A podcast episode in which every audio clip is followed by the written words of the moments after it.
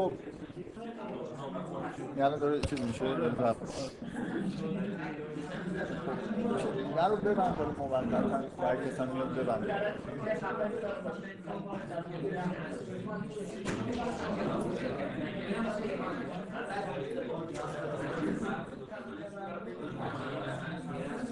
ببند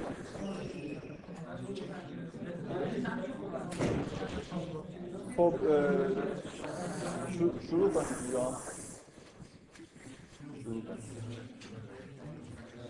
من می‌خوام اول باز یه نکته در مورد شبهه بگم. یه شبهه می‌خوام ایجاد در مورد این چیزای کلی که در مورد شبهه گفتم می‌خوام یه بار یه چند تا مثال بزنم. تاکید کنم روی یه نکته خاصی که دفعه قبل اشاره کردم. که خیلی از شبهه ها در واقع اینجوری ایجاد میشن که اول یه کسی مثل که فرض غلط می‌کنه بعد بر اساس اون یه چیزهایی رو مثلا یه جور خاصی بهش نگاه می‌کنه که در اثر همون فرض می‌کرده. مثلا فرض کن یه نفر فرض می‌کنه که خب پیغمبر یه آدم معمولیه. بعد وقتی مثلا به تاریخ اسلام نگاه می‌کنه یا به قرآن نگاه می‌کنه یه جور خاصی در واقع داره نگاه می‌کنه دیگه. فرضش اینه که این پیغمبر نیست. بنابراین مثلا آیات و قرآن رو داره می‌خونه یه جور خاصی می‌خونه که انگار یه آدم اینا رو نوشته یا همه چیز رو اینطوری نگاه می‌کنه. بعد یه فکتایی در, در واقع یه چیزایی رو طوری می‌بینه که من اگه مثلا اعتقاد داشته باشم که این پیغمبر هست اونطوری نمی‌بینم جور دیگه اصلا می‌بینم. بعد این نحوه نگاه خاصش در واقع یه جوری براش می‌تونه شبهه ایجاد کنه. من می‌خوام این مثال خیلی ساده بزنم هیچ وقت حالا شنیدید کسی به عنوان یه شبهه اینو مطرح بکنه که مثلا چرا خدا مثلا قوم نوح رو نابود کرده؟ یا بعضی از این اقوام تو قرآن به سراحت نوشته که خدا بعضی از این اقوام به کل نابود کرد هیچ وقت این به عنوان یه ایراد شنیدید که کسی بگه مثلا چرا خدا این کارو کرده؟ چرا خدا یه قومی رو نابود کرده؟ هیچ وقت معمولا این نکته خاصی حساب نمیشه. خداوند خودش اگه این موجودات رو خلق کرده بعدم به دلایل مثلا مسائلی که بوده اینا رو همه نابود کرده. توسط مثلا یه چیزای بلایای آسمانی خب؟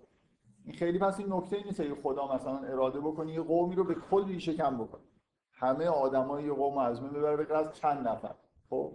حالا من یه شبهه خیلی تاریخی معروف من اصولا زیاد به شبهه های تاریخی علاقه ندارم در صحبت بکنم. ولی مثلا فرض کنید این ماجرای بنی قریظه.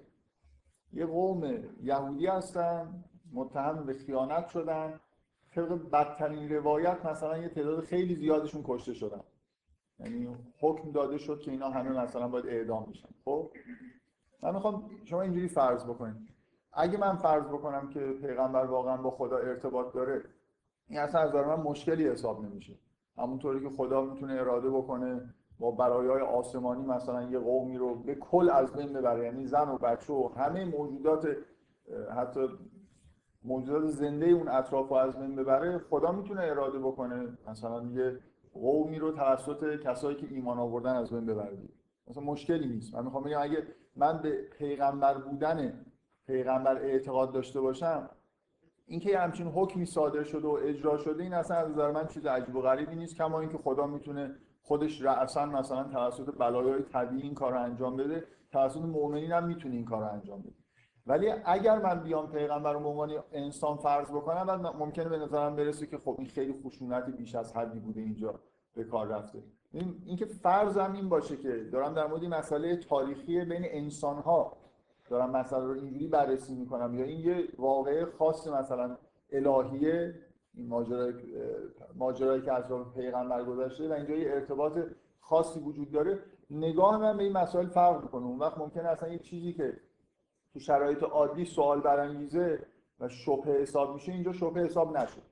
متوجه هست من من دارم اینو این مثال ساده دارم میگم که نوع نگاه یعنی فرض این که این کسی که اینجا هست این پیغمبر هست با خدا ارتباط داره یا نداره معنی خیلی چیزا رو می‌تونه تغییر بده. بنابراین در صورتی مثلا این مسئله مسئله حاده که من اگه یه آدمی رو که یه آدم عادیه یه همچین فرمانی داده باشه خب آره. یه آدم عادی از کجا می‌دونه که این آدما مثلا ممکنه پشیمون بشن ممکنه تغییر بکنن؟ این در مورد قوم نوح من هیچ مشکلی به نظرم نمی‌رسه. خدا خودش به نوح میگه که اینا دیگه هیچ کدومشون ایمان نمیارن خب بنابراین حکم اینه که تو همین آدمایی که ایمان آوردن نجات بده بقیه قرار از بین برن. خدا می‌تونه تشخیص بده دیگه این قوم ازشون چیزی حتی خود حضرت نوح بعد از اینکه یه جایی تو قرآن خدا به حضرت نوح اینو میگه که اینا دیگه ایمان نمیارن. یه جایی خود حضرت نوح مثل یه علم الهی داره تو دعای خودش به خدا میگه که اینا لم یلد لم یلدو الا فاجرا کفار. میگه اینا حتی به دنیا هم دیگه نمیارن. یعنی از این قوم کسی که فاجر و کافر نباشه متولد نمیشه. خدا می‌تونه تشخیص بده که یه قوم یه جوری شده که دیگه بهتره که از بین بره. خب؟ بنابراین اگه من یه جوری به علم. نظارت الهی در زمان پیغمبر اعتقاد داشته باشم خیلی چیزا با توجه به این اعتقاد من قابل توجیه اصلا مشکلی حساب نمیشه. و اگه اعتقاد نداشته باشم خیلی چیزا ممکنه مشکل حساب بشه. این منظورم این مثال زدم که فرض و نوع نگاه من به این که مسائل چیزی دارم از چه زاده نگاه می‌کنم ممکنه در واقع یه جوری بعضی چیزا شبهه حساب بشن یا نشن. مثلا جا برای فکر کردن و سوال برانگیز باشن برام یا نباشن خب حالا این من این مثال طبق معمول مثالایی که می‌زنم مثالای شازن رادیکالن یه خورده. می‌تونستم مثال دیگه بزنم. حالا یه, یه مورد اینجوری می‌خوام بگم که مثل یه دیفالت وقتی که وجود داره مثل این جوکی که میگن یه نفر اومد یه استکان برداشت گفت که این چجور استکانی که سرش بسته است. و تهش هم نگاه گفت تهش هم که باز. این استکانه از اون ور بود. این اول فرض رو بر این گرفت که خب مثلا این داره درست گرفته نگاه می‌کنه. از این ور نگاه می‌کنه این سرش بازه از اون ور نگاه می‌کنه تهش بسته. متوجه نمیشه که اشکال از خودشه برعکس گرفته. دو تا ایراد می‌بینه. یکی سرش بسته که این تهش بازه. از اون ور بگیره هر دوتاش درست میشه. ببینید مثلا من حالا در مورد توصیف های بهشت صحبت کردیم من ندیدم خیلی روی این کسی ایراد بگیره. ولی همینجوری شنیدم. مثلا جایی تو کتابی چیزی نخوندم به عنوان یه مسئله که خیلی یه جای مهمی مطرح شده باشه. ولی میگن که چرا بعضی از توصیف های بهش یه جوری مخصوص مرداست مثلا به مردها وعده هورول این داده شده. حالا هورولین یعنی چی؟ حالا من نمی‌دونم. به هر لابد هم می‌فهمن هورولین یعنی چی دیگه. به هر یه جوری انگار که بهش جاییه که مردا قرار برن بعد مثلا اونجا یه زنانی مثلا هستن برای اینا. فرض کنیم که مؤنث هم هست. حالا هورولین یه زن مثلا زیباست. خب صفتایی هم که میاد مثلا اینجوری مؤنث. خب این چیز دیگه اینکه ت... این یه ایراد حساب میشه. چرا؟ تصویر بهش تو قرآن مثلا یه چیزیه که به درد مردم می‌خوره. دیفالت اینه که خب پیغمبر خودش مرد بوده یه توصیفاتی کرده که خب مثلا خودش خوشش می اومده لاوت داره مثل همون توصیفایی که در مورد اعراب میگن و من یه می‌خوام بگم که یه, یه چیز می‌تونه این باشه دیگه. ممکنه بگردیم فرض کنیم که این درست باشه. مثلا این توصیفاتی واقعا وجود داره که یه جوری مربوط به زنانیه که در بهشت هستن. یه جوری جنس مؤنثی اونجا هست که به درد مردم می‌خواد طبیعیش اینه که بگردیم ببینیم آیا چیزی که یه نفر فرض کنید واقعا خیلی صادقانه داره نگاه می‌کنه. این مثلا یه جایی توصیفای توصیفی از بهش هست که بیشتر به درد زنا بخوره برای اونا جالب باشه. اگه اینجوری هست خب مثلا خب دیگه مردا با زنای فرقایی دارن. چیزهایی که اینا رو مثلا ممکنه علاقه داشته باشن با هم دیگه فرقایی داره و بعد خب مثلا فرض کنید برای مردای همچین توصیفایی اومده ممکنه مشابهش برای زنها اومده باشه. مثلا حالا نگاه کنید ببینید این به وضوح این آیه‌ای که در مورد میگه که در, در توصیف بهش میگه که اینجا ولدان و مخلدون هستن. بچه هایی که یطوفون یطوف علیهم ولدان و مخلدون. شما همچین فضایی رو تصور بکنید. یه جایی که بچه هایی هستن که انگار حالت پذیرایی کردن از افراد تو بهشت دارن اصولا یه همچین محیطی برای یه زن بی نهایت جذابتر از این مرده. اینکه یه جایی که بچه ها توش باشن. خب مردا خیلی من فکر می‌کنم مثلا وسوسه بشن برن یه جایی حالا مثلا یه تعداد. ولی واقعا برای زنها به طور غریزی جذابیت خاصی داره حالا نکته اینه که اینو مثلا همون استکانی که از اونور گرفتن اینم به عنوان ایراد میگم. میگن این پیغمبر مثلا این میگم جایی نخوندم ولی شنیدم جایی هم چیپ میشینن صحبت می‌کنن که پیغمبر نظری به بچه هم داشته انگار. دقت می‌کنید یعنی چون دیفالت اینه که پیغمبر چیز بوده دیگه مرد بوده توصیفاتش هم مردان است. یه بچه به چه درد مرد می‌خوره؟ لابد مثلا می‌خواسته یه مثلا بلایی سر این بچه بیاره. یعنی وقتی شما فرضتون برای یه چیزی باشه اینو انگار باور کردید که پیغمبری مردی حالا همون رو چیز عرب بودن و مرد بودن چه چیزایی داره میگه؟ چیزا رو یه جور دیگه ای می‌بینید که اگه درست مثلا یه خورده مثلا یه لحظه فرض بکنید که شاید هم این کتاب الهی باشه فکر می‌کنم راحت‌تر می‌تونید پیدا بکنید. توصیفات بهشت خیلی هاش اینجوری هست میشه تشخیص داد که بعضیاش برای زنها جذاب‌تره بعضیاش برای مردا جذاب‌تره و باید هم همینجوری باشه دیگه قرار نیست جور دیگه ای باشه. من همینجوری شما دفعه همینجوری به اشاره گفتم مثال نزدم دیگه وسط مثلا یه بحثی بود چیزای دیگه می‌خواستم بگم. این اصولا خیلی نکته ایه که شبهه تولید می‌کنه اینکه یه دیفالت یه نفر داره انگار مطمئنه که خب این یه مرد عرب فرانچیستالی که اینجوری فکر می‌کنه توی فرهنگ بازه. وقتی اینجوری نگاه می‌کنه بعد واقعا یه سری ایرادا می‌بینه دیگه. بعضی چیزا رو برعکس می‌بینه بعضی چیزا رو از اون ور می‌بینه و بعد همه اینا رو هم دیگه به نظرش می‌رسه که یه شبهه و ایراد مهمی. در حالی که اگه فرض بکنید که در واقع این واقعا پیامبره اصلا اون چیزها رو اونجوری نگاه نمی‌کنید بهش. جور دیگه ای نگاه می‌کنید و همین هم خیلی خوب به, به نظر می‌رسه. خب همینجوری در تکمیل اون حرفایی که در مورد هم چیز بود در مورد این توصیف بهشت خلاصه چون یه بار صحبت کردم گفتم که یه اشاره به این موضوع هم بکنم. واقعا مردانه هست اصولا یا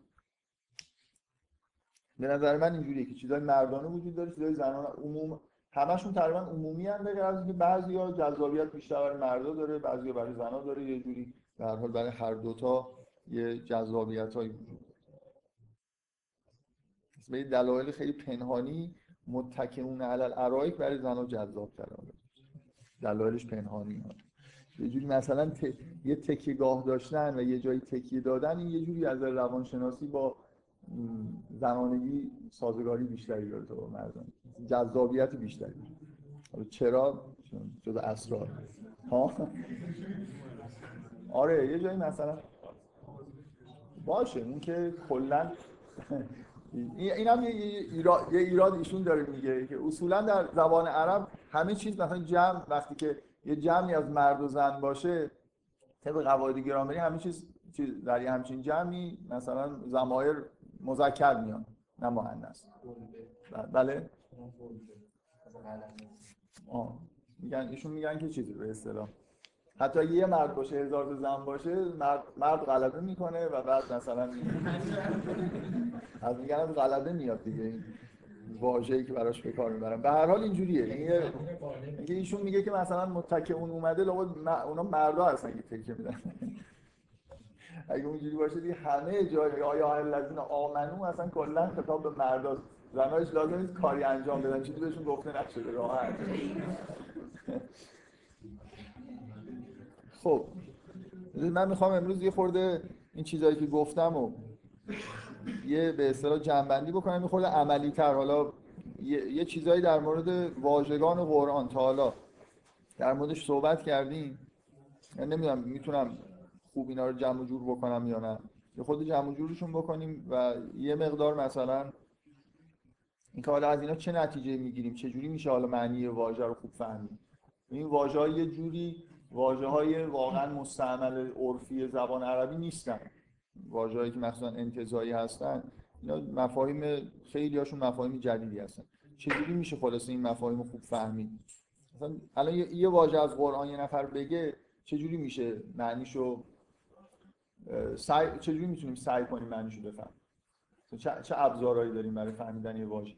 از هیچ کدوم یعنی باز می‌خوام تاکید کنم این بحثایی که دارم می‌کنم واقعا بحثای مربوط به قرآن نیست. شما هر متن ادبی این بحثا رو داره. الان هم می‌کنم یعنی اخیرا همین دو هفته قبل کتاب منتشر شده واژه شناسی حافظ.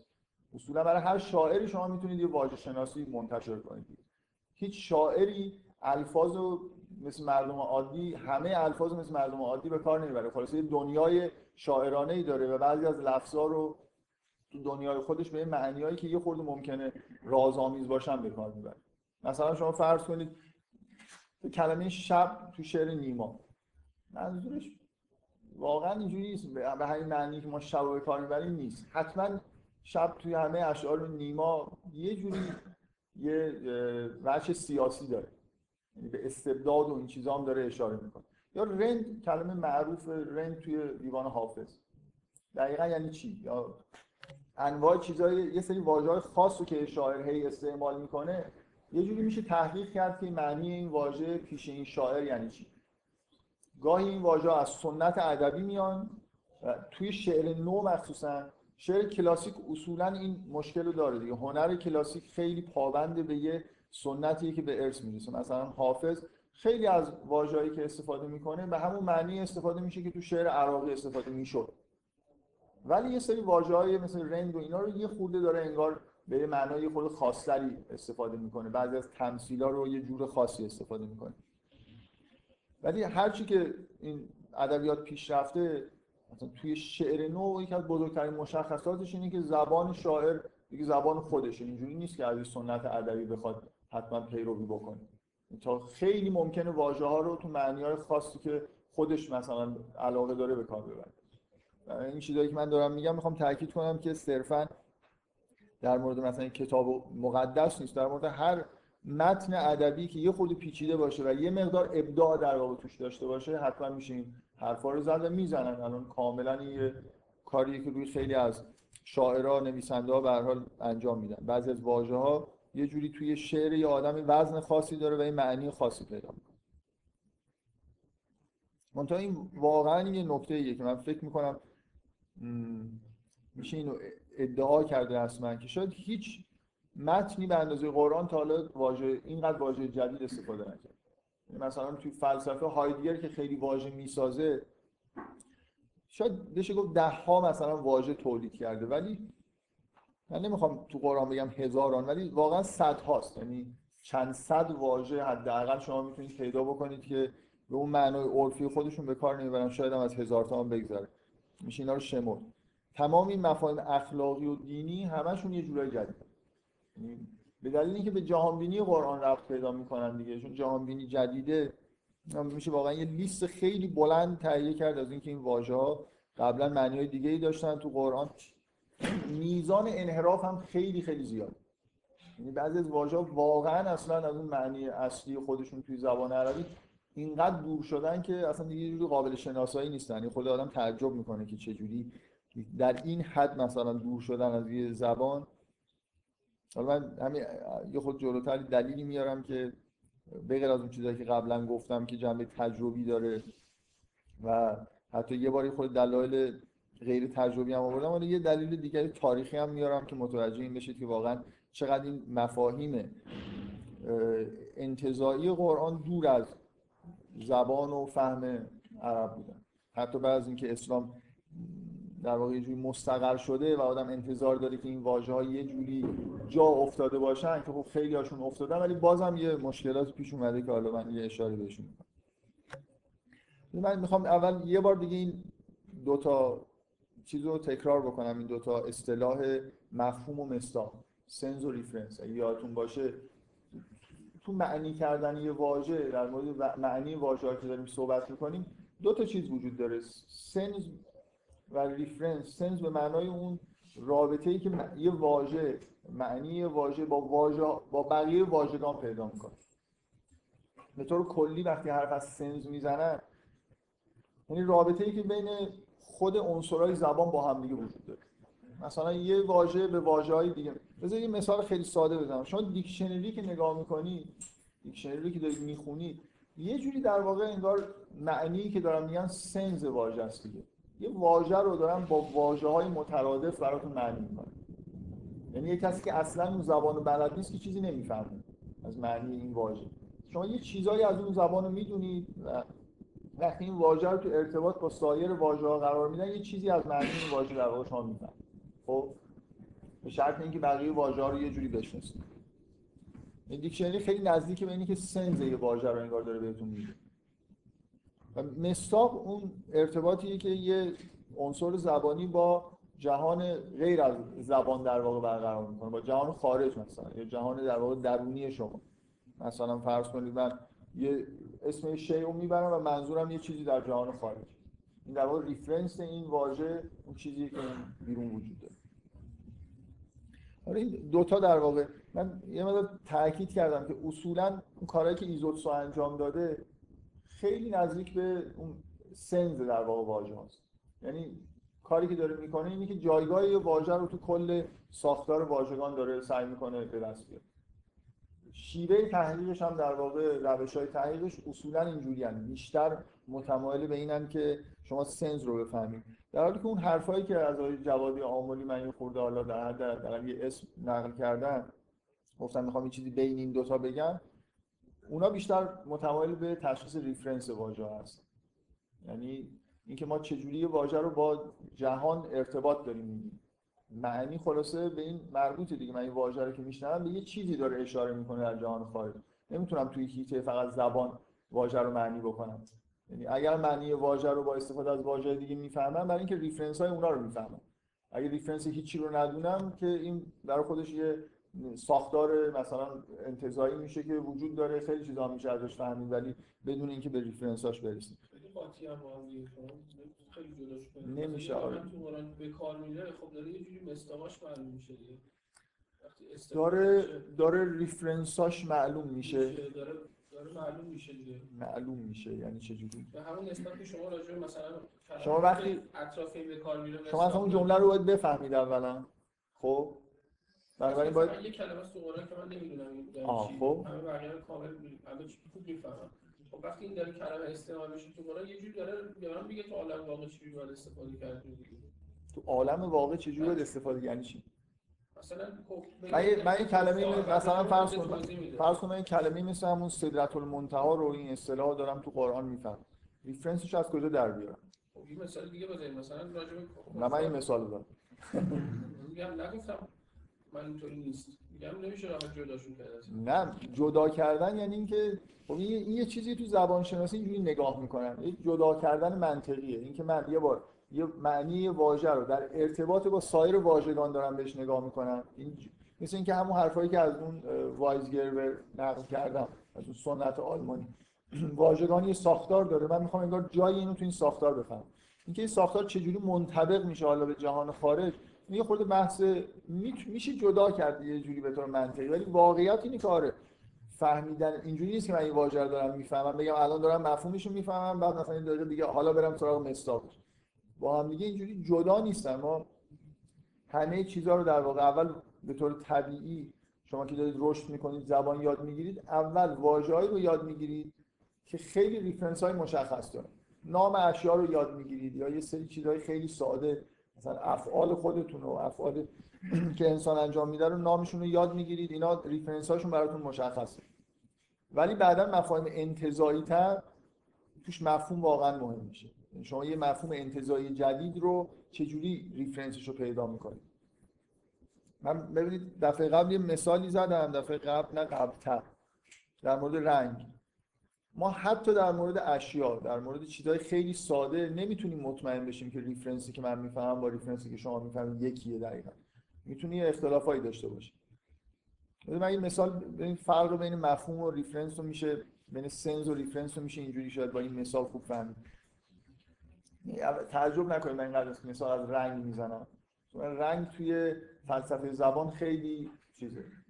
در مورد زیاد از مثال استفاده می‌کنم. خیلی خیلی چیزا رو میشه با استفاده از رنگ گفت. اینکه این ساده اندیشی هایی که ما داریم نسبت به اینکه خیلی واژه ها رو همه یه جوری می‌فهمیم و خیلی راحت می‌فهمیم اینا خیلی توی مثلا یه مثال من قبلا زدم که اصولا چرا ما فکر می‌کنیم که طیف یه نور که تجزیه میشه هفت تا رنگ داره؟ مثلا کاملا حرف بی‌معنی دیگه. میشه هزار تا هم گفت میشه پنج تا گفت. اینکه چجوری ما اینا رو تقسیم کردیم شده هفت یعنی یه جوری دل بخواه بودن انتخاب واژه ها به نظر می‌رسه که تو رنگ خیلی تو طیف رنگی مشخص. این یه نکته. و خیلی نکته های دیگر. بده من همینجوری حالا اینو گفتم برای اینکه اشاره به این بکنم که ویتگنشتاین که تقریبا شاید بیشتر از هر کسی تو فلسفه زبان حرف زده و کار کرده اصلا فلسفه زبان خیلی چیزاش در واقع ارجاع داده میشه به ویتگنشتاین. یه کتاب در مورد رنگ داره که به فارسی هم ترجمه شده خیلی هم خوب ترجمه شده. خانم لیلی گلستان ترجمه کرده اسم کتاب درباره رنگ.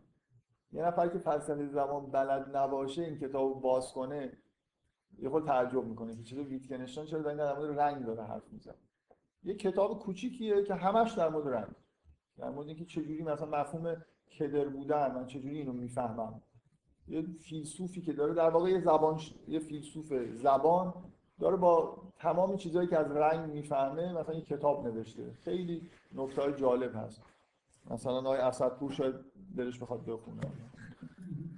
خیلی با به طور بدیهی می‌گفت که واضحه که مثلا ما چیزی که از آبی می‌فهمیم ممکنه با هم مشترک نباشه. حالا تو اون کتاب ببینید چقدر چیزای دیگه هست که ممکنه مشترک نباشه. خیلی دیگه یه خود کتابش جایش ناراحت کننده است. آره. بذارید من این چیزی که می‌خواستم بگم این حرف رو زدم گفتم مثال بزنم برای sense و reference ببین قبلا هم به این اشاره کردم. یه کور چجوری رنگا رو یاد می‌گیره؟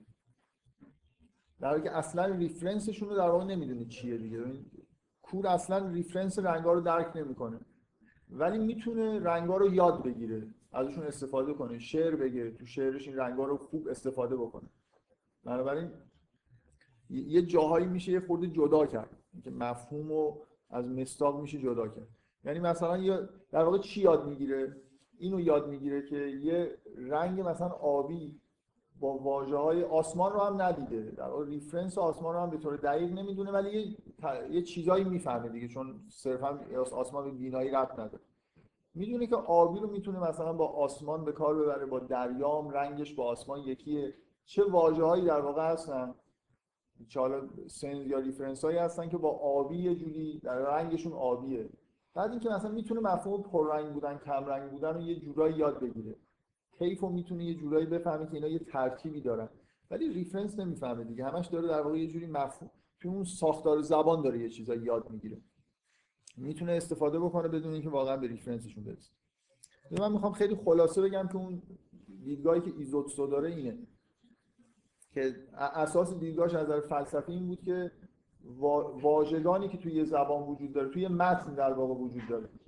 همیشه شما هر متنی رو که نگاه می‌کنید مجموع واژگانی که توش وجود داره یه زیر مجموعی از واژگانی که توی اون زبان وجود داشته. بنابراین یه جوری اولا واژه ها گزینش میشن.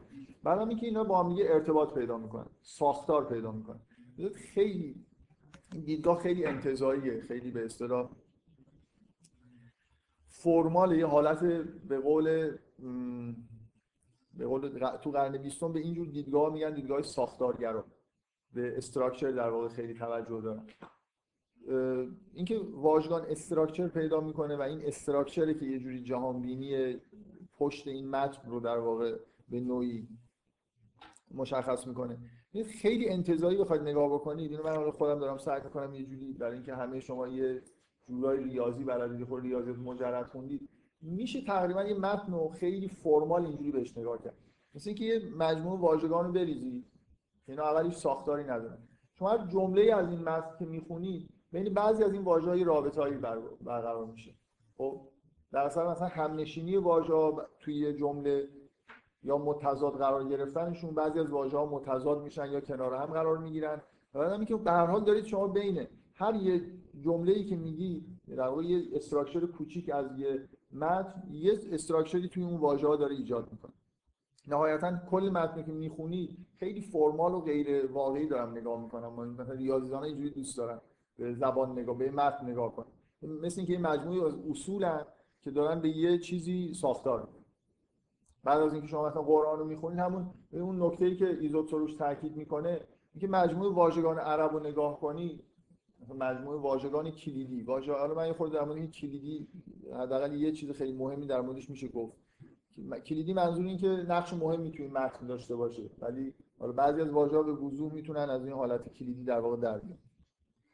بدون اینکه حالا متن خیلی جا بخونیم. ببین واژه‌های کلیدی قرآن و واژه‌های کلیدی عربو که نگاه می‌کنیم میزوتو رو این تاکید داره که در واقع یه جوری اون افرازی که کشیده بود واژگان عرب مثل افراز مثلا مستطیلی عمودی افقیه که الله اون توی یکی از اون چیزهای بغلیش قرار داره یکی از اون مربع مستطیلای کنارش در حالی که واژگان قرآن اگه استراکچرش رو نگاه بکنید مثل چیزهای دایره واره که دقیقا تو مرکزش واژه الله قرار گرفته. یعنی چیزی نیست که به الله توی قرآن مرتبط نشه.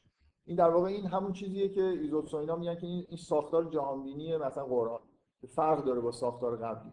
اینجا اون واژه مرکزی فرق کرده واژه ها حول این یه جور دیگه ای در واقع استراکچر پیدا کردن. برای خاطر اینکه یه جوری هر آیه که می‌خونید حتما یه ارتباطی به الله پیدا می‌کنه. این واژه الله هم پر مصرف ترین واژه در واقع توی قرآن. بدون اینکه حالا چیز شده باشه صرف شده باشه در واقع یه تک واژه است که خب مرتب همه جا تکرار میشه.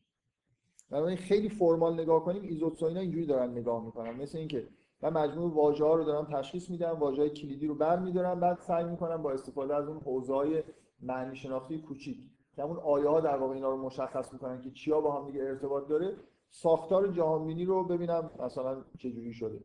خب این واضح هم است که این ساختار خیلی خیلی با اون چیزی که قبلا بوده در واقع فرق داره.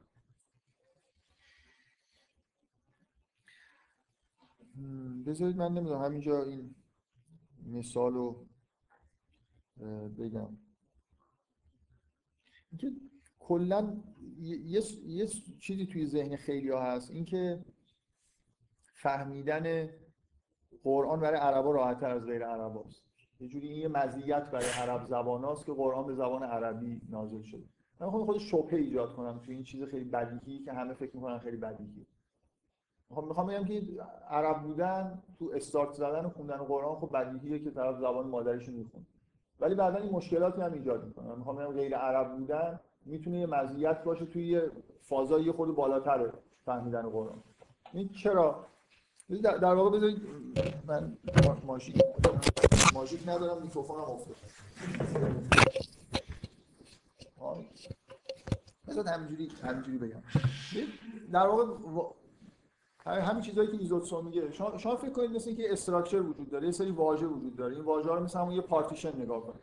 واژه ها واقعا همینجوری همین کارو می‌کنن دیگه. در واقع یه جوری ما ارتباطمون با جهان خارج رو برای یه چیزایی اسم می‌ذاریم. جهان خارج خیلی بیشکله زبان نباشه. من با یه توده ای از چیزای پراکنده ارتباط دارم. اینکه چرا یه مجموعه چیزها رو مثلا رو هم دیگه اسم صندلی براشون گذاشتم یه مجموعه از چیزهای دیگر رو یه اسم دیگه براشون. مثل اینکه داریم یه های انجام میدیم دیگه. نمی‌خوام تک تک اگه زبان نباشه مثل اینکه هر چیزی برای خودش یه چیزه. یعنی این صندلی خب با این صندلی فرق داره. بنابراین من می‌تونم برای یه اسم بذارم برای هم یه اسم دیگه بذارم. ما در جهت وحدت بخشیدن به تجربه خودمون سعی می‌کنیم که چیزهای خیلی متنوع رو روی شباهتایی که به هم دارن مثلا یه جوری در واقع بیایم پارتیشن بندی بکنیم. بعد روی اون پارتیشن ها می‌تونیم پارتیشن های کلی تر بسازیم مفاهیم انتزاعی تر تولید میشه تا اینکه یه جوری زبان ساختار پیدا می‌کنه. یعنی واژه ها ساختار پیدا می‌کنن. نظام زبان در واقع به وجود میاد. خب یه اینجوری نگاه کنید. فرض کنید که شما زبان عربی رو خیلی خوب بلدید در واقع اون پارتیشن عربیشو خوب بلدید که چیه. درست؟ حالا یه واژه جدید تولید میشه. یه واژه جدید تولید میشه یعنی مثلا مثل اینکه حالا یه پارتیشن های دایره وار داره تولید میشه که بعضی از اون قسمت های مربع مستطیل یه گوشه از اون یه گوشه از این یه گوشه دیگه ای اینا میافتن داخل این پارتیشن. شما چون عادت دارید به اون واژه های اون زبان این واژه واقعا یه واژه جدیده دیگه. مثلا فرض کنید واژه کفر یه واژه جدیده. واژه هدایت توی قرآن یه واژه جدیده. اینجوری نیست که مشابهش مثلا. اصلا شما اگه خودت فکر کنید با جهان بینی عربی قبل از قرآن اصلا هدایت یعنی چی؟ تا شما یه جوری به اینکه یه راه معنوی انسان باید تو زندگی خودش طی بکنه و این راه به سمت خداست و بعد نمی‌دونم پیغمبرانی وجود دارن و اینا اصلا این مفهوم هدایت نمی‌تونه وجود داشته باشه. این استدلال خیلی ساده منطقی که واژه هدایت یه جوری مفهوم مفهومی مفهوم جدیده توی زبان عرب. خب؟ حالا چه اتفاقی میفته برای آدمی که عربی خوب بلده؟ این یه جوری مقاومت می‌کنه در مقابل این پارتیشن قبلی خودش شکسته بشه واقعا. نیست؟ خیلی طبیعیه دیگه. یعنی برای آدمی که زبان بلده و حالا از یکی از واژه های قدیمی همون زبان که به معنای دیگه استعمال می ما داریم این مفهوم جدید می‌سازیم این خود به خود یه جوری یه مقاومتی داره در مقابل اینکه این اینو به عنوان یه واژه جدید بفهمه. یعنی اصلا دنیا رو دیگه ای در واقع نگاه کنه. یه پارتیشن قدیمی وجود داره یه مفهوم جدیده. با بعضی از اون پارتیشن قبلی اشتراک داره. شامل بعضیاشون هست با بعضی ها اشتراک داره به بعضی دیگر هم قطع نکرده. خود اینجوری نگاه کنید می‌تونه این مشکل پیش بیاد.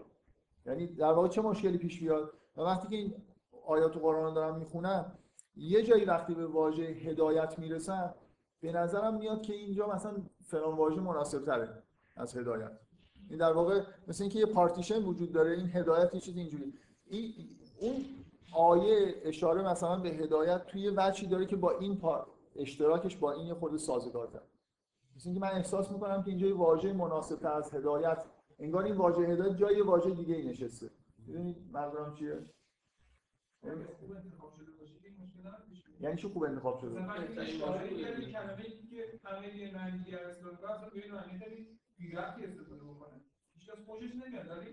قشنگ می‌کنه که حالا یه معنی جدیدی رو می‌سازه ولی این واقعا هم نزدیک به اون بالاخره مقداری هست. این کسایی که هم زبونن می‌فهمن منظورشون.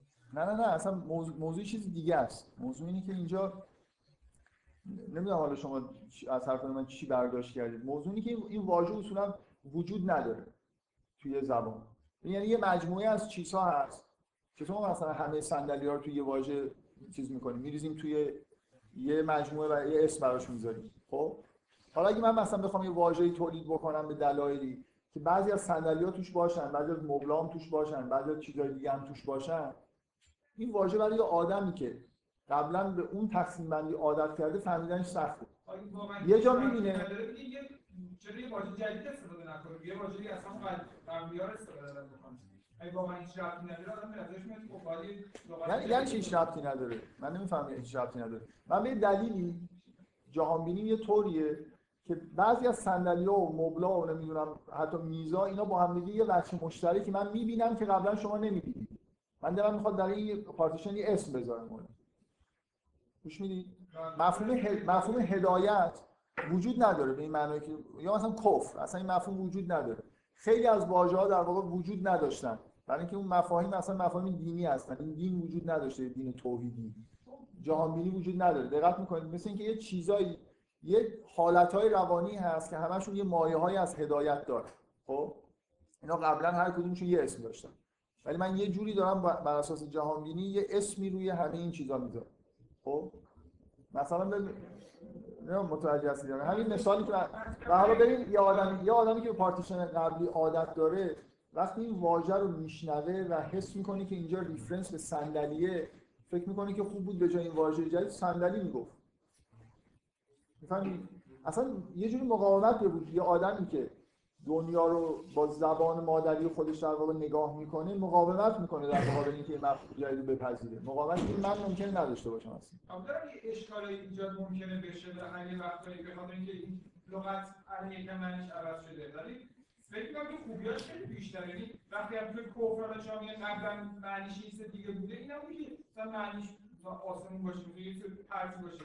نه ولی مثلا نمی‌دونم پوشیده بودن آره بالاخره معنی که آدم نگاه می‌کنه یه ربطی می‌تونه بده به معنی جدید یا کاربرد جدید آره آره. ولی ببین من می‌خوام بگم که اون اینرسی که عرب داره در مقابل فهمیدن این واژه جدید من ممکن اصلا نداشته باشه من, من دارم میگم من گفتم اون بداهتی که یه نفر ادعا می‌کنن که زبان عربی زبان مادری باشه خیلی راحت تر میشه قرآن فهمید. به نظر من راحت تر میشه خون راحت تر میشه شروع کرد ولی بعدا یه گیرایی هم پیدا میشه. خب؟ من می‌خوام یه دلیلی گفتم تاریخی می‌خوام بیارم. این اتفاق از نظر تاریخی افتاده. یعنی یه شاخه‌ای تو علوم قرآن به وجود اومد که بهش میگن وجوه و نظایر این یه علمیه. در علوم قرآنی علم وجوه و نظایر موضوعش اینه که اینا میگن که بعضی از واژه ها مثلا فرض کنید دقیقا توی کتاب الاتقان یه فصلی هست. الاتقان که از معروف ترین کتاب علوم قرآنیه که مال قرن هشتم فکر می‌کنم. مال سیوتی این توی یه فصلی که اسمش هست وجوه و نظایر به عنوان مثال میگه که هدایت در قرآن 16 معنی داره. بعد شروع می‌کنه شمردن. میگه تو این آیه معنیش سنتی مثلا فبه خدا و میگه به هدایتشون اقتدا کن. به نظرش میاد که اینجا این معنیش سنته. یعنی اینا سنتی باقی گذاشتن. می‌فهمن؟ من می‌خوام یه مشکل واقعا تو زبان برای عرب زبان پیش اومد.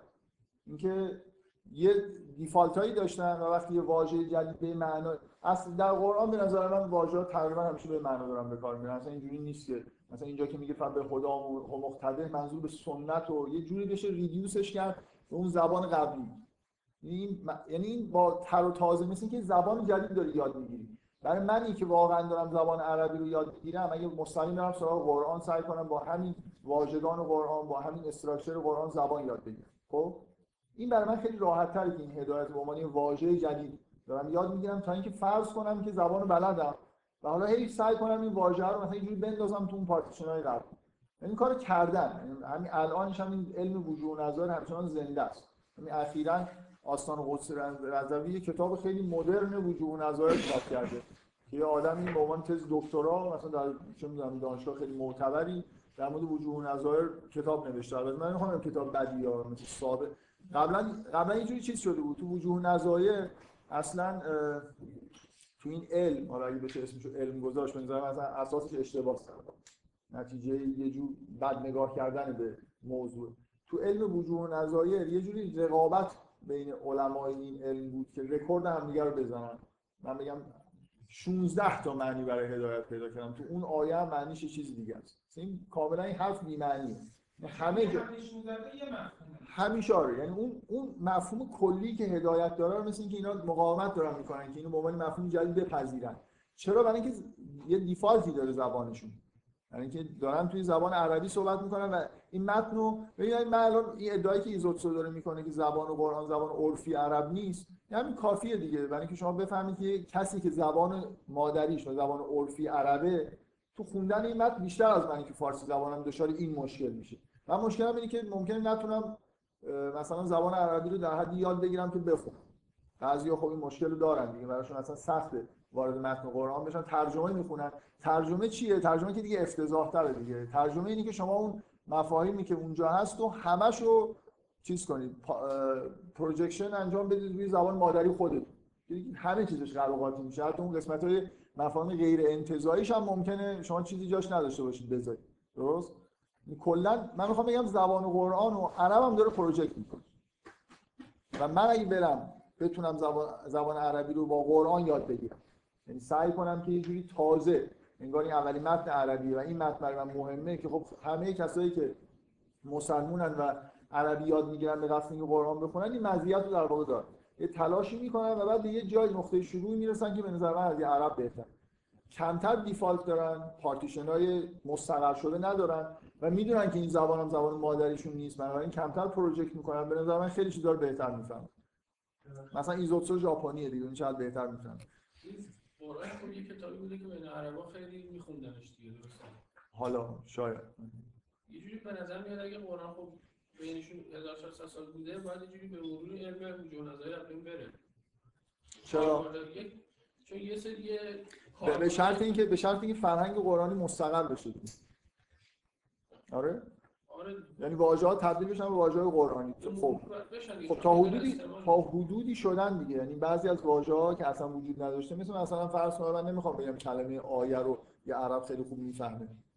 ولی خب اون وسعتی که پیدا کرده مفهوم آیه تبدیل شده به یک کلمه تقریبا شبیه نشانه جا افتاده. قبلا اصلا آیه معنی دیگه میده چه تقوا مثلا. ولی اینجوری هم نیست که فکر کنی همین الان همین الان مثلا اعراب اسلام به چه معنی دارن به کار می‌برن؟ به عنوان به عنوان کسایی که این دین خاص رو قبول دارن. مسلمین کسایی که این دین رو قبول تو قرآن که اینجوری نیست. اینطوری نیست که واژه های قرآن مثلا واژه های قرآن به دلایل بدیهی توی مردم جا نمیفته برای اینکه مردم چیزن دیگه. توده مردم هم در یعنی این مفاهیم وقتی سختن تو نمی‌تونی اینا رو توی زبان در واقع اون چیزای ساده ترش در واقع جا میفته من این نکته بگم که این نکته بدی نیست اینو بدونید. یکی از چیزهایی که توی زبان در واقع اینکه زبان چجوری تاثیر می‌ذاره در واقع. شما وقتی یه زبان زبان آ ببخشید من اینو بگم سوال داشتین؟ سوال همین بود. مثلا مثل ما ایرانی که زبان فارسیه مسلمان هستیم برای اینکه قرآن یاد بگیریم این عربی یاد می‌گیریم که حالا واژه‌های جدید برای آسان‌تر یاد گرفتن. آره. این مشکل بزرگیه. یعنی اول ما مسلمان شدیم بعد رفتیم سراغ قرآن. ولی همین سعی می‌کنیم واژه رو بسازیم مثلا اگه اون جمله غلط هم باشه میگیم نه این منظور خدا این بوده. چون ما از اول قبول کردیم از طرف خداست. واژه رو از خودمون می‌سازیم نه. من می‌خوام بگم فرض کنید که آره مثلا فرض کنید که این کتاب خداست. با این فرض. با این فرض من می‌خوام آره من من حرف من گزاره‌ای که من گزاره‌ای که من دارم میگم اینه که با فرض این که قرآن کتاب خداست لزوما یه عرب برتری نداره فهمیدنش تو فهمیدنش نسبت به غیر عرب. به این دلیلی که گفتم. واقعا همه چیز با فرض اینکه این کتاب مثلا باید عربی نه، نه، اصلا من کاری به-. من کاری به اثبات شدن و ایناش ندارم واقعا که نه منظورم اینه که اگه فرض پیامبر یا خداوند روشی داشته خواسته حتی تمام دنیا غیر عرب هم مسلمان بشن می‌خواست اون کتاب طوری باشه که هر کس خود می‌رسن زبان عربی اونو خوند براش حالا اثباتی بشه یا قبول کنه که چیز عجیبیه. آره، خب. اینکه اول قبول کنه کتاب خداست بعد حالا بیاد توجیه کنه آخه این بذار بذار حرفایی که من دارم می‌زنم. من مثلا فرض کنید یه الان شاعر عرب پیدا بشه که خیلی کار مشابه مثلا قرآن و بعضی از شاعران نو پرداز می‌کنه این خیلی واژه ابداع کنه. واژه رو خیلی جور خاصی به کار ببره. باز یه غیر عرب ممکنه یه مزایایی پیدا بکنه تو فهمیدن شعر یه آدمی که خیلی عجیب داره از واژه استفاده می‌کنه. من می‌خوام بگم وجود یه آره نظر واژه شناسی دیگه. من می‌خوام بگم در فهمیدن معنی واژه ها وقتی واژه ها به معنای کاملا جدید یعنی پارتیشن ها داره به هم می‌خوره که تو مفاهیم انتزاعی و اخلاقی و دینی قرآن واقعا اینجوریه. یعنی این چرا؟ همین موضوع چون که یک شخصی می‌خواد یاد بگیره. مثلا اصلا مسلمان نیست مسیحیه. باید ببینه تو دین اسلام که بعد اول زبان عربی رو یاد بگیره یا بخونه. خب؟ بعد زبان عربی مثل که عرب یاد بگیره برای هم- برای همین اینرسی رو دوباره پیدا می‌کنن. چرا چرا زبان عربی مثل عربی یاد بگیره؟ من من, من من عربی رو به عنوان متنی که مثلا برام مهمه همش قرآن خوندم. یعنی کاری به مثلا اشعار جاهلی و متون دیگه عرب و اینکه الان این لفظا چجوری داره استعمال میشه از اول نداشتم. یعنی عربی رو استراکچرش رو خود یاد گرفتم بعدم قرآن خوندم. متون دیگه هم نخوندم. خب من فکر می‌کنم من یه مزیتی دارم نسبت به عربی که زبان مادریش ببین اصلا هیچ ربطی نداره این هم منظورتون اینه که عربی که یاد گرفتید عربی قرآنی نه عربی عام ملت. به همچین منظور من می‌خوام بگم که من استراکچر عربی رو یاد گرفتم. واژه ها رو قبلا استعمال نکرده بودم. مال مثلا مادرم به من یاد نداده بود. من واژه ها رو هم تو این کتاب نگاه کردم یاد گرفتم. خب؟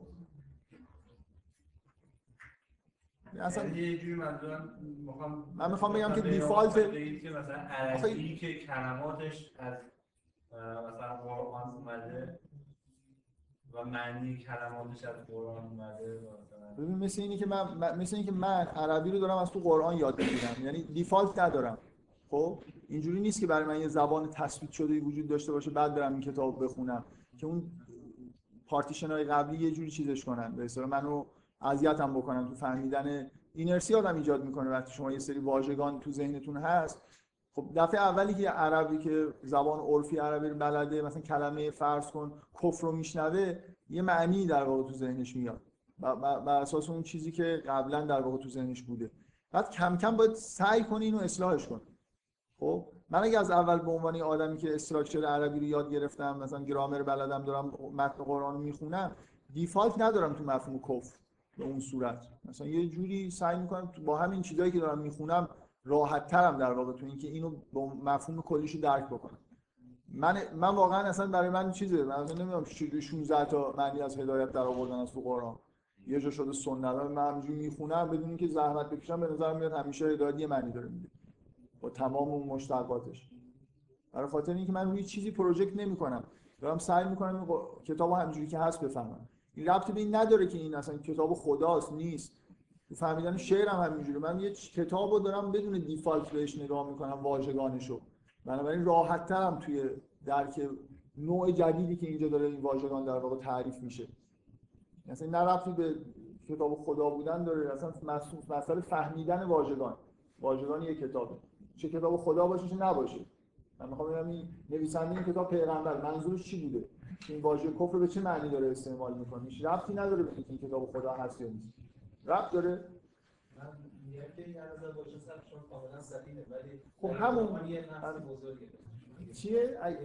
حساب بشه که این اینرسی ایجاد کنه و لغتش با مثلا یک شخصی که داره عربی یاد گرفته بعد اومده سراغ قرآن یعنی قرآن قبول نداشته از اول. عربی یاد گرفته بعد اومده قرآن خونده دوباره این اینرسی رو داره. یعنی قرآن داره یه جوری دور می‌کنه کسانی که قرآن رو می‌خونن. نه اصلا جور کردن نیست. من نمی‌دونم من می‌خوام مفاهیمی رو که توی فرهنگ بشری نیست رو ایجاد بکنم. چیکار کنم؟ به زبانی حرف می‌زنم سعی می‌کنم این کار انجام بدم. نقص از استراکچرهای غلطی که ما داریم. که شما می‌خوام اینجوری بگم. شما الان خدا هستی می‌خواد این کار انجام بدید چیکار می‌کنید می‌خواد مفاهیم رو درست رو مثلا و پارتیشن های درست رو مثلا مردم یاد بدید چیکار می‌کنید به زبانی میاد میگید و سعی می‌کنید با استعمال واژه ها یه جوری واژگان جدید جا بندازید دیگه. این نقص هر شاعر هم این مشکل رو داره. یه چیزایی مثلا هایدگر این مشکل رو داره. یه چیزایی داره می‌بینه که اسم براش نذاشتن. رو. خب خالق چیکار کنه یه زبانی جدید رو مثلا الهام کنه به مردم. من من در حد اینکه خداوند تصمیم گرفته که به زبان بشر به یکی از زبانهای مثلا موجود بشر کتاب خودش رو نازل بکنه. آره شما می‌تونید تو این تصمیم با خدا دعوا داشته چرا این کار کردید من می‌خوام بگم اگر اگر بخواد بکنه خب آره و آره ممکنه اصلا تصمیم نگرفته باشه نمی‌دونم. شما ایش- ایشون همون دیفالت های مشکل چیز داره اینکه ما اینجا داریم سعی می‌کنیم که مثلا قرآن رو بفهمیم با فرض اینکه کتاب خداست. اگه به تناقض رسیدیم بعد می‌بینیم خب مثلا کتاب خدا نیست. اینکه من هر لحظه چک بکنم که این فرض درسته غلطه مثلا اینجوری باشه اونجوری باشه چی میشه؟ آره ایشون میگه که اصلا ممکنه خدا این کارو نکرده باشه به زبان بشر صحبت نکرده باشه. آره ممکن نکرده. یه خود اصلا یه, چیزی من هر دفعه یه عده آدم جدید میان اینجا همین مشکل ایجاد میشه. من این مثال هم تکرار می‌کنم. مثل اینکه من برم توی جلسه که مارکسیستا دارن درباره مفهوم خشونت که الان خیلی این بحث بین مارکسیستا داغه. که آیا در مارکسیسم مفهوم خشونت وجود داره یا نه؟ بشینم تو جلسهشون حرفاشون رو این استدلال می‌کنه از اون یکی کتاب مارکس که چون اینو گفته منظورش این نبوده دموکراسی رو قبول داشته. من یه دفعه پاشم آقا این مثلا چرندیات چیه شما میگید؟ اصلا مارکس کیه؟ برید قرآن رو بخونید. مارکس خدا رو قبول نداشته. من می‌تونم اگه آدم مثلا رو می‌تونم برم تو این جلسه شرکت کنم باهاشون بحث بکنم. و از روی کتابای مارکس ثابت کنم براشون که مارکس یه جوری مفهوم خشونت توش هست یا نیست. یعنی شما تو این جلسه میاد اینجوری بیاید بشینید. فرض ما اینجا یه جوری داریم در مورد قرآن به عنوان کتاب خدا بحث می‌کنیم شما همش دارید چک می‌کنید که حالا هست یا نیست. این مشکل چیه؟ می‌تونید با اگر مثلا شک هم دارید یا قبول ندارید همراه بشید با این اشکالی نداره. فرض کنیم حالا ما می‌خوایم کتاب مقدس رو بفهمیم. یه بحث چیز داریم می‌کنیم یه بحث سوری داریم می‌کنیم. اصلا کارم نداریم کتاب مقدس وجود داره یا نه. فرض کردیم مثل اصل موضوع. فرض کردیم که این کتاب مقدس از طرف خداست. حالا داریم سعی می‌کنیم بفهمیم. هرچند تو این بحثا من نمی‌فهمم کجاش چقدر به این موضوع ربط داره بفهم شغلی که شما ایشون اینه که یعنی مسیحی بخواد بیاد مثلا اسلام رو یه جوری طرف اسلام اسلام مثلا آشنا بشه. واقعا بذارید بگم من اشتباهشون اینجاست که مثلا خیال می‌کنی مسیحی می‌خواد با اسلام آشنا بشه اول میره زبان عرب رو یاد می‌گیره. خب این طبیعیه. هر کسی که اول زبان عامه عرب رو یاد بگیره بازم هم مشکل در درک قرآن داره. اگه مسیحی که واقعا واسه یاد گرفتن اسلام می‌خواد بیاد آشنا با اسلام می‌خواد بیاد طرف قرآن خب بازم قرآن براش بلاشه بازم بیشتر به کلمات قرآنی توجه می‌کنه بازم اون اصلا من اصلا کاری این کن من یه چیزی گفتم این ربطی به نظرم به این بحثایی که پیش اومده نداره. من گفتم که عرب زبان بودن به این دلیل صرفا یه مزیت کامل نیست. یه جایی هم ایراد پیدا می‌کنه. اینکه شما دیفالت پیدا می‌کنید. هر چی شما از کودکی این پارتیشن ها بیشتر تو ذهنتون مستقر شده باشه سختتر می‌تونید اینا رو بشکنید. فکر کنم همه هم فهمیدن. هیچ ربطی این کتاب خدا هست نیست. مسیحی می‌خواد بیاد یاد بگیره. ربط نداشت به این موضوع. برای همین خود احساس می‌کنم این ده دقیقه کلاس داره برای یه بحثی که مربوط نیست. من یه نکته دیگه ای گفتم. در مورد شعرا میشه این نکته رو گفت. شاعر عرب زبان اگه خیلی ابداعات واژه داشته باشه ممکنه غیر عرب زبان راحت‌تر باشه واژه ها رو بهتر بتونه بفهمه. کما اینکه میگم قرآن رو واقعا بیشترین کسایی که این واژگان قرآن رو در موردش بحث کردن غیر عرب هم نشانه های تاریخیش. عربا هنوز دارن وجوه نظایر می‌نویسن. یعنی الان من تو کیفم یه کتاب از این اشاره که دارم می‌کنم به اون کتابی که تو کیفم همین کتابی که آستان و قدس چاپ کرده مال همین چند سال قبله تصویر تز دکترایی عربه که همچنان در مورد وجوه نظایر رو در مورد علم وجوه نظایر یعنی بیشتر کلمه جهل براش مناسبه تا علم. علم نیست یعنی چی؟ من بیام یه واژه رو به جای اینکه خودش رو بفهمم بیام هی بگم اینجا یعنی این. مثلا رفته تو اون پارتیشن. اینجا یعنی خب ول کنید اون پارتیشن قبلی رو یعنی خودش یه چیزی مفهوم جدیده. چیز جدید داره میگه. اینا من چیزی که گفتم می‌خوام بگم یه خورده یه دیدی که فکر کنم بیشتر به چیز نسبت داده میشه به این فوکو. میشل فوکو آدم خیلی معروفیه. حالا من چند نفرتون میشناسیدش اینکه اینکه زبان یه جوری حامل اقتدار مثلا سنت. من می‌خوام یه مثال بزنم اینجوری اینکه چرا زبان یه جوری اقتدار یه سنتی در واقع توی زبان منعکس میشه؟ من می‌خوام مثال بزنم واقعا چون پیش اومده برام می‌خوام شاید خیلی راحت بتونید رو بفهمید. من, من با یه برادر کوچیکی که از دوستان به دلیل علاقه مشترک سینمایی رفت آمدی پیدا کردیم خب؟ مثلا گاهی میومد خونه ما مثلا با هم فیلم نگاه می‌کردیم صحبت می‌کردیم. بعدم همیشه با هم شام می‌خوریم یه بار به من گفت که بذارید من شما من حساب کنم. من گفتم نه نمیشه. گفت ما مگه با هم دوست نیستیم؟ گفتم نه با هم دوست نیستیم. من مثلا سنم حدود بیشتر از 10 سال اختلافشون برادر کوچیکی که از دوستان بود یه جوری مثلا رابطه نمی‌شد. اسم خیلی رابطه دوستانه معمولی گذاشت. یه بار من شما حساب کنم یه بار اون حساب کنم. تو خونه منم می اومد مثلا مهمون من بود حالا گفت پس ما چی هستیم؟ من همینجوری الکی گفتم که ما مثلا همیاری. گفت این همیار یعنی چی؟ مثلا یه رابطه دوستیه که فرقش با دوستی که شما همیشه یه نفر حساب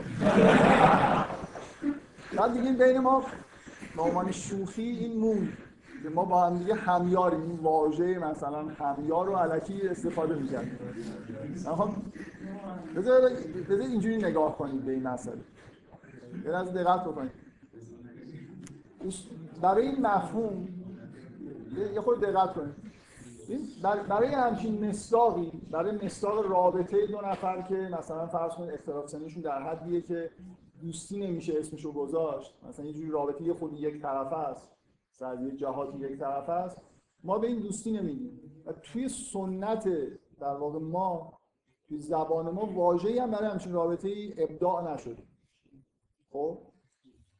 بنابراین ببینید اصولا این می‌خوام بگم این سوال یه سوال یه سوال پیش میاد. ما با هم دیگه چی هستیم؟ این رابطه ما چیه؟ اگه شما یه رابطه با یه نفر برقرار بکنید که اسم نداشته باشه یه علامت سوال بوشه این چه جور رابطه ایه مثل اینکه توی سنت ما مشروعیت پیدا نمی‌کنه این رابطه. مشروعیت منظورم اینه که انگار سنت این رابطه رو حمایت نمی‌کنه. اگه یه رابطه معمولی بود باید یه اسم براش گذاشته می‌شد. اگه سنتی همچین رابطه رو مثلا فرض کنید زبان انگلیسی یه واژه منتور وجود داره. کم و بیش همچین رابطه رو به اون کسی که بزرگتره بهش منتور میگن. ما اصلا واژه مشابه منتور نداریم. بنابراین من می‌خوام بگم وقتی که این واژه رو نداریم این معنیش اینه که این رابطه خیلی رابطه متداولی توی سنت ما نیست. آدما باید همسن با هم دیگه رابطه داشته باشن یا مثلا قوم باشن مثلا اینکه دو نفر با هم دیگه یه جوری رابطه دوستانه داشته باشن ولی یه حالت یک طرفه تو این رابطه باشه ما نداریم واژه نداریم برای این.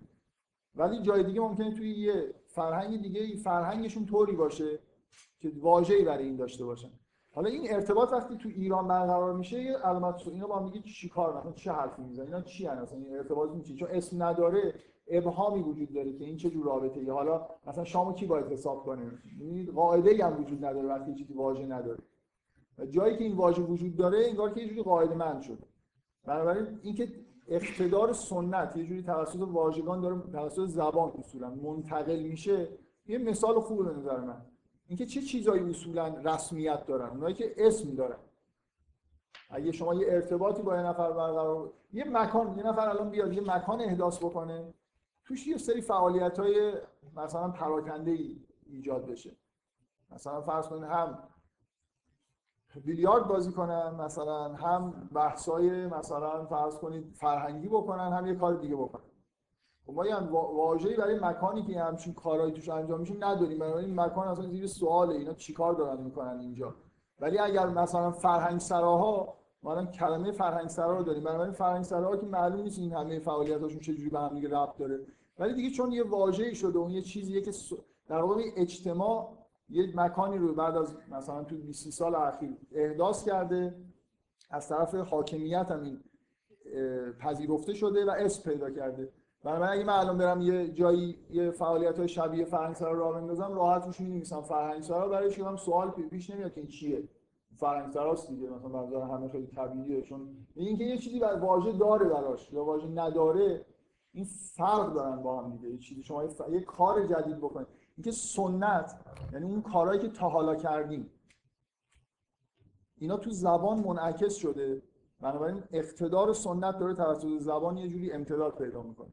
شما برای فعالیت جدید برای ارتباط جدید برای هر کار جدید در واقع باید یه جوری انگار با سنت مبارزه کنید. برای اینکه چون یه کاری دارید می‌کنید که واژه‌ای براش ندارید ابهام ایجاد میشه. باید جا بندازید. هر چیزی هر چیزی. اینکه چرا جواب سوال تو رو دارم میدم که چرا واژگان قرآن تو زبان عرب جا نیفتاد؟ این نمی‌تونه جا بیفته. نمی‌تونی صدرت المنتها رو بیاری توی واژگان مع- معمولی مردم ازش استفاده بکنن وقتی ریفرنسش رو نمی‌فهمن. وقتی متن, عرفانی رو نمی‌تونی بیاری واژه‌هاشو توی زبان مگر اینکه مردم بد بفهمن. یعنی وقتی یه شاعر یا یه عارف تجربه های عارفانه و شاعرانه ثقیلی داره تو نمی‌تونی اینو وارد واژگان عمومی مردم بکنی. مردم تا همون سنت دارن زندگی می‌کنن. علم وجوه و نظایر علم خیلی طبیعی به نظر من اینکه قرآن هم نمی‌تونه بشکنه مثلا سنت زبان عرب رو نمی‌تونه بشکنه. اینا نهایتا دارن با همون دیدگاه های سنتی خودشون به همه چیز نگاه می‌کنن. خیلی می‌تونه تغییر ایجاد کنه. به هر حال تأسیس واژه یه تغییراتی توی فرهنگ میده ولی اینجوری نیست که مثلا کلمه اسلام و کفر و اینا رو همونطوری که تو قرآن الان استعمال میشه مردم عرب استعمال بکنن. بنابراین دیفالت دارن و این ضرر بهشون میرسونه. اینکه هیچ فکر کنم همه اقوام خیلی راحت بفهمن که وجوه و نظایر علم نیست. ولی اعراب همچنان نمی‌فهمن. این ربطی به این نداره که این کتاب خدا هست. بحث مستقل از این هست.